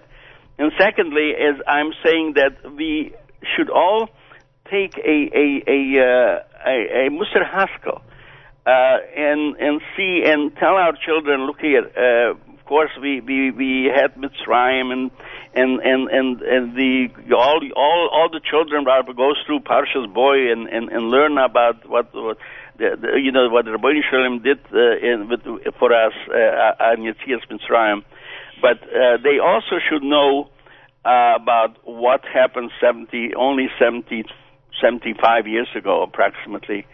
And unfortunately, there's it's There are many uh, less and less individuals like me who can get up and, and, and speak about it and say, this is my experience. The This is what something I have seen, and I was not not something that I was told by my grandfather, or great, or, or my my brother or sister. So that is very very important, and and I hope, as I said, that as long as the Rebbein Shalom gives me the koiches, I I will continue to do this. But I also feel that we also have to keep in mind that we, Baruch Hashem, have now a country called Eretz Yisrael, which is strong, and and and and, and we uh, probably don't even realize ourselves how strong. We have to uh, pray to the Ribono Shel Olam they should continue to to to guard them and give them protection and and be able to because they are our protectors now. And I don't think that anything can happen now to the Jewish population as long as Israel is, is strong and vibrant. Yeah, well, that's a very important message. Uh, that's for sure. Israel Starck is the author of a boy named 68818. There is a um, presentation you'll be making today in Cedarhurst at the Shulamith School at 10:30 this morning. The community community is welcome to attend that. We should also mention in the book itself you have a a guide, a uh, I guess we'd call it what a teacher's guide, an educational guide. It is there. The book itself is is, is based for uh, educational purposes for schools and libraries, and there is a historical overview, and there's a timeline and and uh, maps, and and of course everything that you need in order to understand. Uh, what I'm trying to say and what I'm trying to convey. A lot of survivors are silent about their experiences. Were you silent for a while, or you've always been open about these discussions? Uh, a very interesting question. For some reason or other, yes, I was silent, but basically to my family. My family has been complaining, that is my children and my wife and children and grandchildren, have been complaining, that Dad, you have never spoken to us uh, as, as you go around now in the last uh, uh, 30, 35 years speaking to many institutions and, and moistois about your experiences. Uh, why not? uh, I really, uh, for some reason or other, I don't know, maybe it was a hidden, a hidden feeling that that I did not want to to upset my own family uh, on something to that effect. But I still don't understand why I open up to outside uh, audiences, but not so much to my family. The book was written by telling your story to your daughter, correct? The book was written because many times I got through speaking in uh, many moistois, and uh, I always asked, "You have a library?" And they, of course, uh, every every school has a library. So many times I I asked to see the librarian, and I uh, asked the librarian, I says, "Let me ask you a simple question: If Moishele, Yankele, Ruchele, or even Johnny would come to you and say, you know, I just heard this man called uh, Israel or Srulik uh, speak about such terrible things that happened to um, our grandfathers and, and, and our grandmothers. I mean, do you have anything that that I can read up or know more about it? And this, uh, this uh, maybe a nine or ten or eleven or twelve year old uh, child. What would you give him? Oh, we have, we have. That librarian said, "This is. Can I see some samples?" Most of the time, I'm sorry to say, they had a few si- simple, uh, uh, light, uh, few page, few uh, pamphlets that they brought along and says, "Well, this is uh, somebody that has written them." I says, "But you have anything which is, of course, uh, you you cannot give these children to read the Frankel. Uh, uh, the, this book is, is of course, uh, known." Uh, all, all over the world. I mean, that's not for their age or, or for their understanding, but nevertheless, I felt there may be a need. There is a need for me to go and tell my story in in a book form. And I spoke to my uh, daughter, who has been writing many, uh, been writing uh, many different articles, and finally she agreed to listen to me. And it took us three years. It took me three years because she was so exact, and she checked everything through with experts to see if, if, if what every statement. For instance, I said my uh, distance between my cheder from my home to the cheder in Munkach was two and a half kilometers, and she finally found out that it, it was three kilometers. So she called me to task and say, "You you made a mistake," and and so forth and so forth. So I said, "Well, I should ma- never make any any bigger mistakes," but uh, it was so exact, and I feel, and I'm very satisfied that it, it filled the need because I've had some wonderful, such wonderful feedback from different educators and, and libraries about uh, this uh, book named A Boy Named 68818. Um, th- th- there's a tradition, I think, that I-, I would guess that I'd have to say it was started at some point. I don't think it goes that far back, but I could be wrong. Uh, there may be a, a precedent of, of many, many years in Jewish history uh, that uh, if one receives a blessing from somebody who went through your type of experience, it is a very uh, valuable blessing. It's a priceless one. Uh, I, I would I would bet you've been approached with that before. Am I right? I've been approached many times. I'm very embarrassed. Uh, I um, have I've heard that the the Sakmerer Rebbe, or uh, Schisa Yugonolenu, he's the one who mentioned that if you need a brocha, don't come to me, come to someone that that has a tattoo on his arm. Right. Uh, I heard that's that was his statement. And yes, many people approaches me. I, I says I am not a kohen, and well, but maybe as uh, we have also the the the Mamer Chazal al tie birchas uh, uh, Hedjot. Hedjot kal beyanecho. And there was uh, so fine. Uh, every Jew is entitled to give a brocha to the other, to the other his friend or or, or his uh, mishpucha. Maybe maybe the Rebbeinu Shalom will will, will will will agree with it. Well, Mr. Starck, if that's the case, I'll ask you to give us a blessing. And I don't just mean the people here, I mean everybody listening as well. That number one, we appreciate and remember those who have sacrificed and have passed Al Kiddush Hashem on this Yom HaShoah, number one. And number two, that all of us, survivors and others, continue to fight for a safe, secure, and strong state of Israel, and that we do what we need to do in order to guarantee the future of the Jewish people. This this I, I, I really agree with everything you said, and this is very very important because this is going to be our strength. This is where we have to put our efforts in and to see. And uh, and we say we still hope our Bias Goyal Tzedek b'mheira b'yameinu. One of the most meaningful hours I've ever had the uh, honor to preside over. Thank you so much for joining me today, and uh, continued good luck with the book. Thank you. I want to thank you for having me and, and, and giving me the opportunity to express some of my thoughts. Thank you so much, uh, Rabbi Nachum. My pleasure. Uh, Israel Starck, the book is A Boy Named 68818. It's available on Amazon. There's a New York area store listing on a boy named 68818.com. A boy named 68818.com. There is a Facebook page as well. And as I mentioned, the Shulamith School in Cedarhurst welcomes Mr. Israel Starck today at 1030 this morning. The community is welcome to attend and uh, take advantage not only of the book and having your children read the book, but take advantage of the um, educational materials that are available for the classroom and for informal settings as well that are available after the epilogue of a boy named 68818. You are listening to Yom HaShoah 5776 edition uh, here at JM in the AM.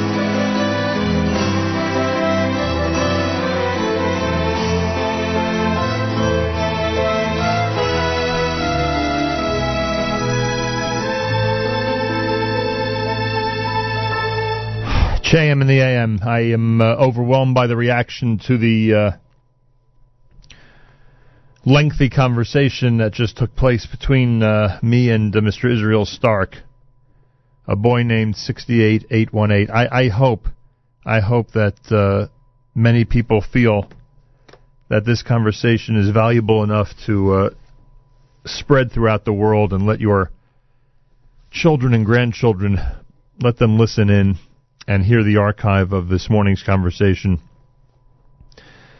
Uh, it'll help. Uh, it'll help a lot of people put things in perspective, and it'll help a lot of people understand the importance of this day and the importance of the days next week. I was going to react when Mr. Israel Starck uh, mentioned the state of Israel and what we have now, and how all this can't happen again, in his opinion, because of what we have.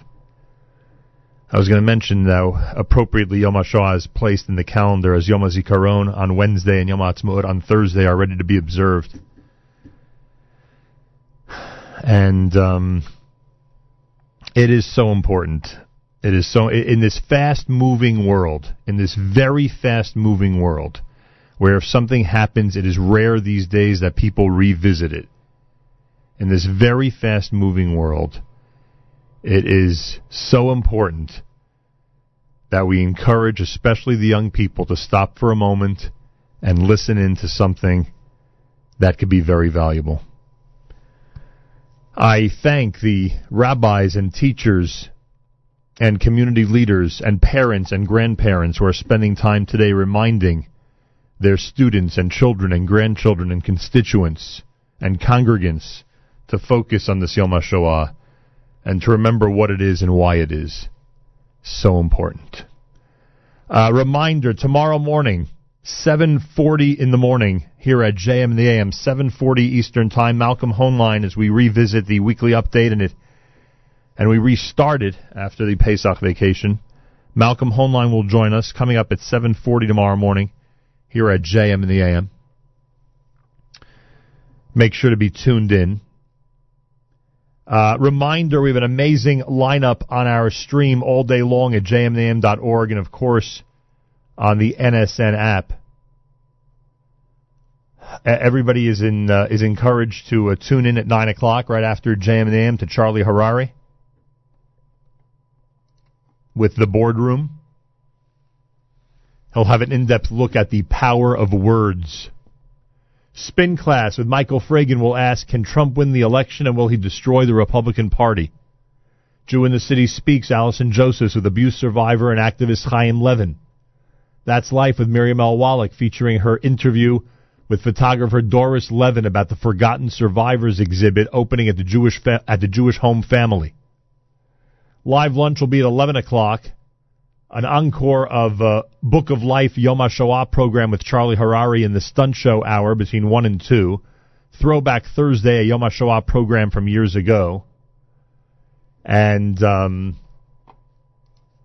that'll start to round out our day. Make sure to be listening in at jmintheam.org and, of course, on the NSN app. Kudos to those who are observing Yom HaShoah with their own Yom HaShoah presentations and commemorations today. There are many synagogues and organizations doing that. Kol hakavod to all of them. JM in the AM. This is a this is a piece from Michael Isaacson and the Israel Philharmonic, a CD released by the Museum of Jewish Heritage, and which goes through some of the tunes that people were very familiar with in the era of World War II in Europe. Here it is as presented by the Israel Philharmonic Orchestra at JM in the AM.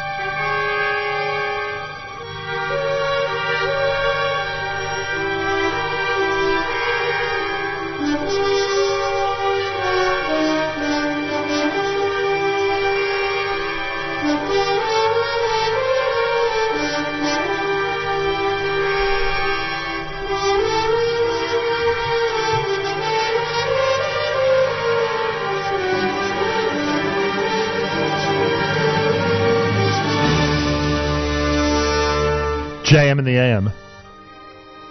Israel Philharmonic Orchestra for me. An album entitled Heritage, symphonic music of the Museum of Jewish Heritage. Composed and arranged by Michael Isaacson with the Israel Philharmonic Orchestra. Today is Yom HaZikaron L'Shoah V'Hagvura. Today is Yom HaShoah. Holocaust and Heroism Remembrance Day. It is observed as Israel's day of commemoration for the approximately 6 million Jews who perished in the Holocaust as a result of the actions carried out by Nazi Germany and its accessories, and for the Jewish resistance in that period. In Israel, it's a national memorial day inaugurated in 1953 by a law by Prime Minister David Ben Gurion and the President of Israel Yitzhak Ben Zvi, the 27th of Nisan each year, unless it is a Friday in which it's observed the day before. Today is Holocaust Memorial Day, Yom HaShoah, and we are encouraging everybody out there in any leadership role to pass on this important spirit of the day to those who you speak with on Yom HaShoah. Let them know what happened in Israel this morning, a siren that was heard throughout the entire country as a nation mourned and remembered and focused on the six million and on the very recent tragedy in our history. And let us convey some of the messages that Israel Starck told us in that conversation we just had with him about hope and faith, about a strong Israel, and about a strong future for the Jewish people. Such important messages on this Yom HaShoah.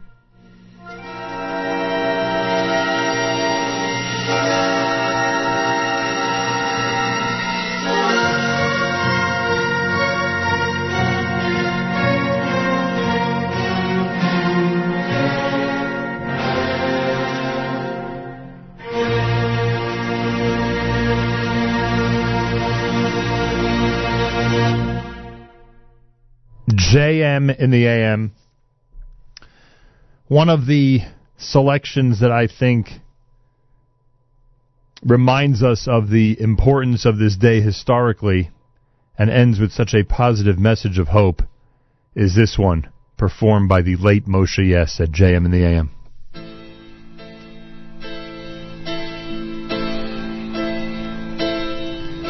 A child was born into this world in 1933. A blessing for a Jewish home in Frankfurt, Germany. His father taught him Aleph Beis. He learned to read and write. Each night he heard his mother say these words to him. Joseph, my son, the Lord our God is one. God is very near, Yosef, my dear. Yosef, my son, we are the chosen ones. Do not fear, we'll always be together.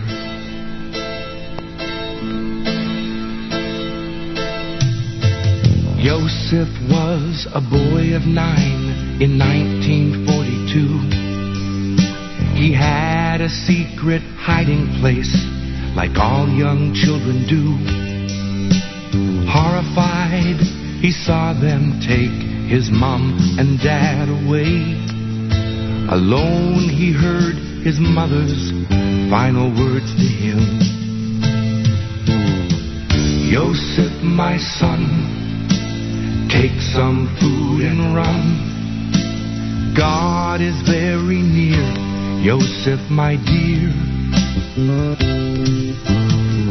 Yosef, my son, we are the chosen ones. Do not fear, we'll always be together.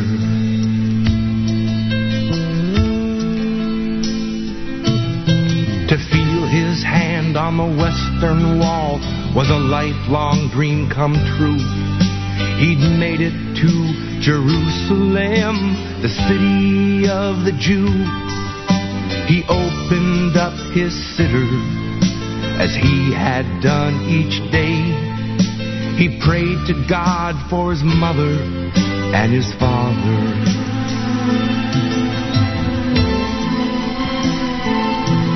And an old man stood there praying for a son he thought long dead.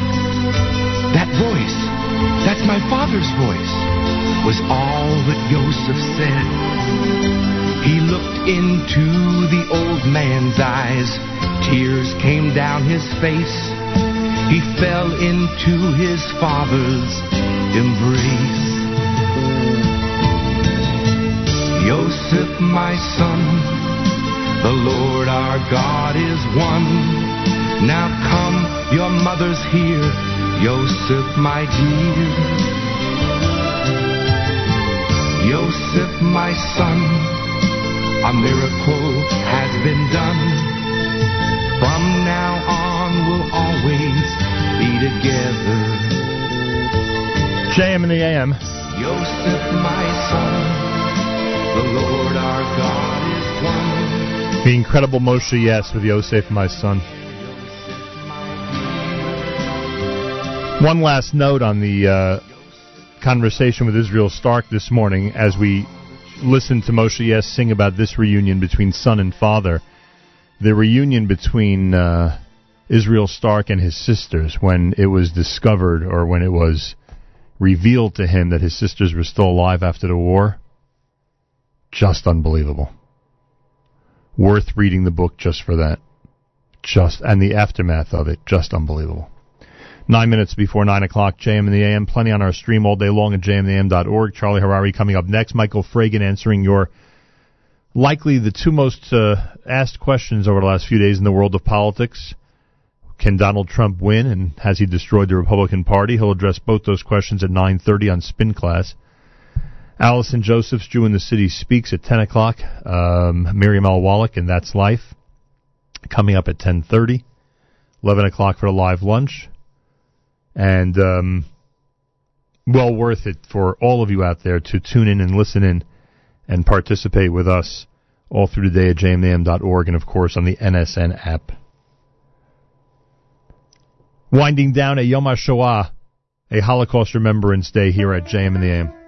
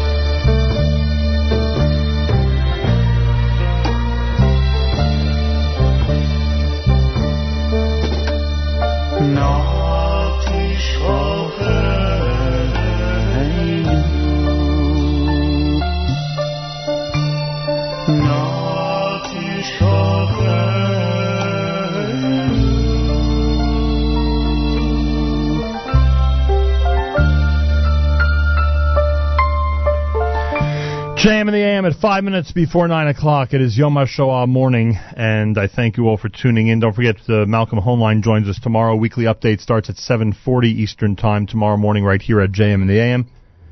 Make sure to be tuned in and um, be ready to be informed.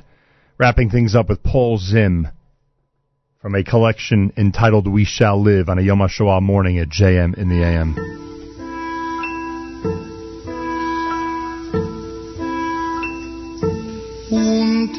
Er die peulische Grüninke beim Lass spielen sich mehr nicht kein Meuschelach Schleumelach spielen sich mehr nicht kein Zorelach Leielach Niet ooit geen grezeles, niet ooit geen sneeuwles.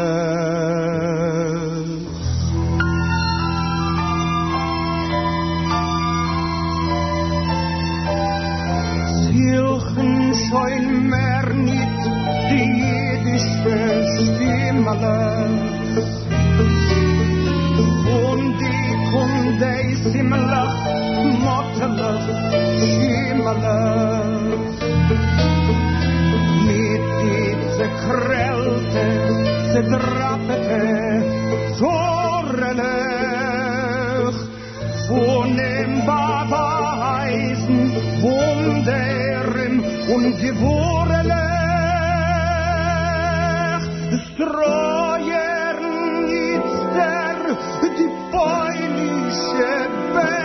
Himmel treut seinen jüdische Heimen und Heimelig, treut seinen Gesellen vor die Heiselig, wo es versteht.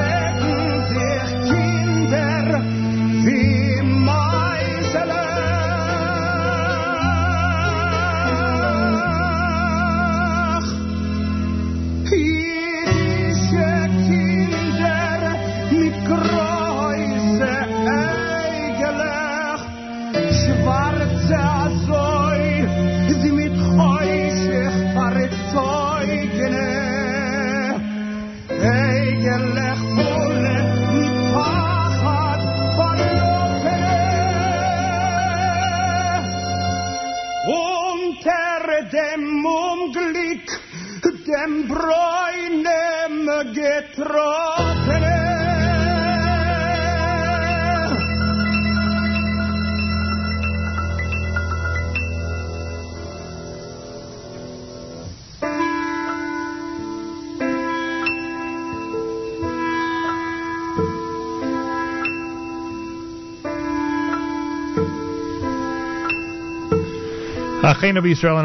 Our brothers and sisters in Israel, we are with you. It's your favorite America's one and only Jewish Moments in the Morning radio program, heard on listeners sponsored WFMU East Orange, WMFU Mount Hope, Rockland County at 91.9 in the FM dial, broadcasting live from the Sonia and Robert Gold studios in Jersey City, New Jersey. Around the world on the web, jmam.org, and of course on the NSN app. And if there was ever a way to wrap up a Yom HaShoah radio program, it is of course with Hatikva.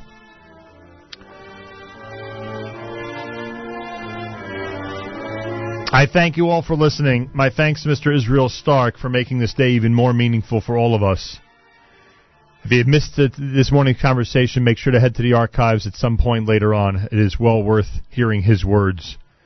Tomorrow morning we're back. We start at 6 a.m., 7:40 Eastern Time for uh, Malcolm Hoenlein and the weekly update. Make sure to be tuned in. Have a um, meaningful Thursday Yom HaShoah. Until tomorrow, Nachum Segal reminding you: remember the past, live the present, and trust the future.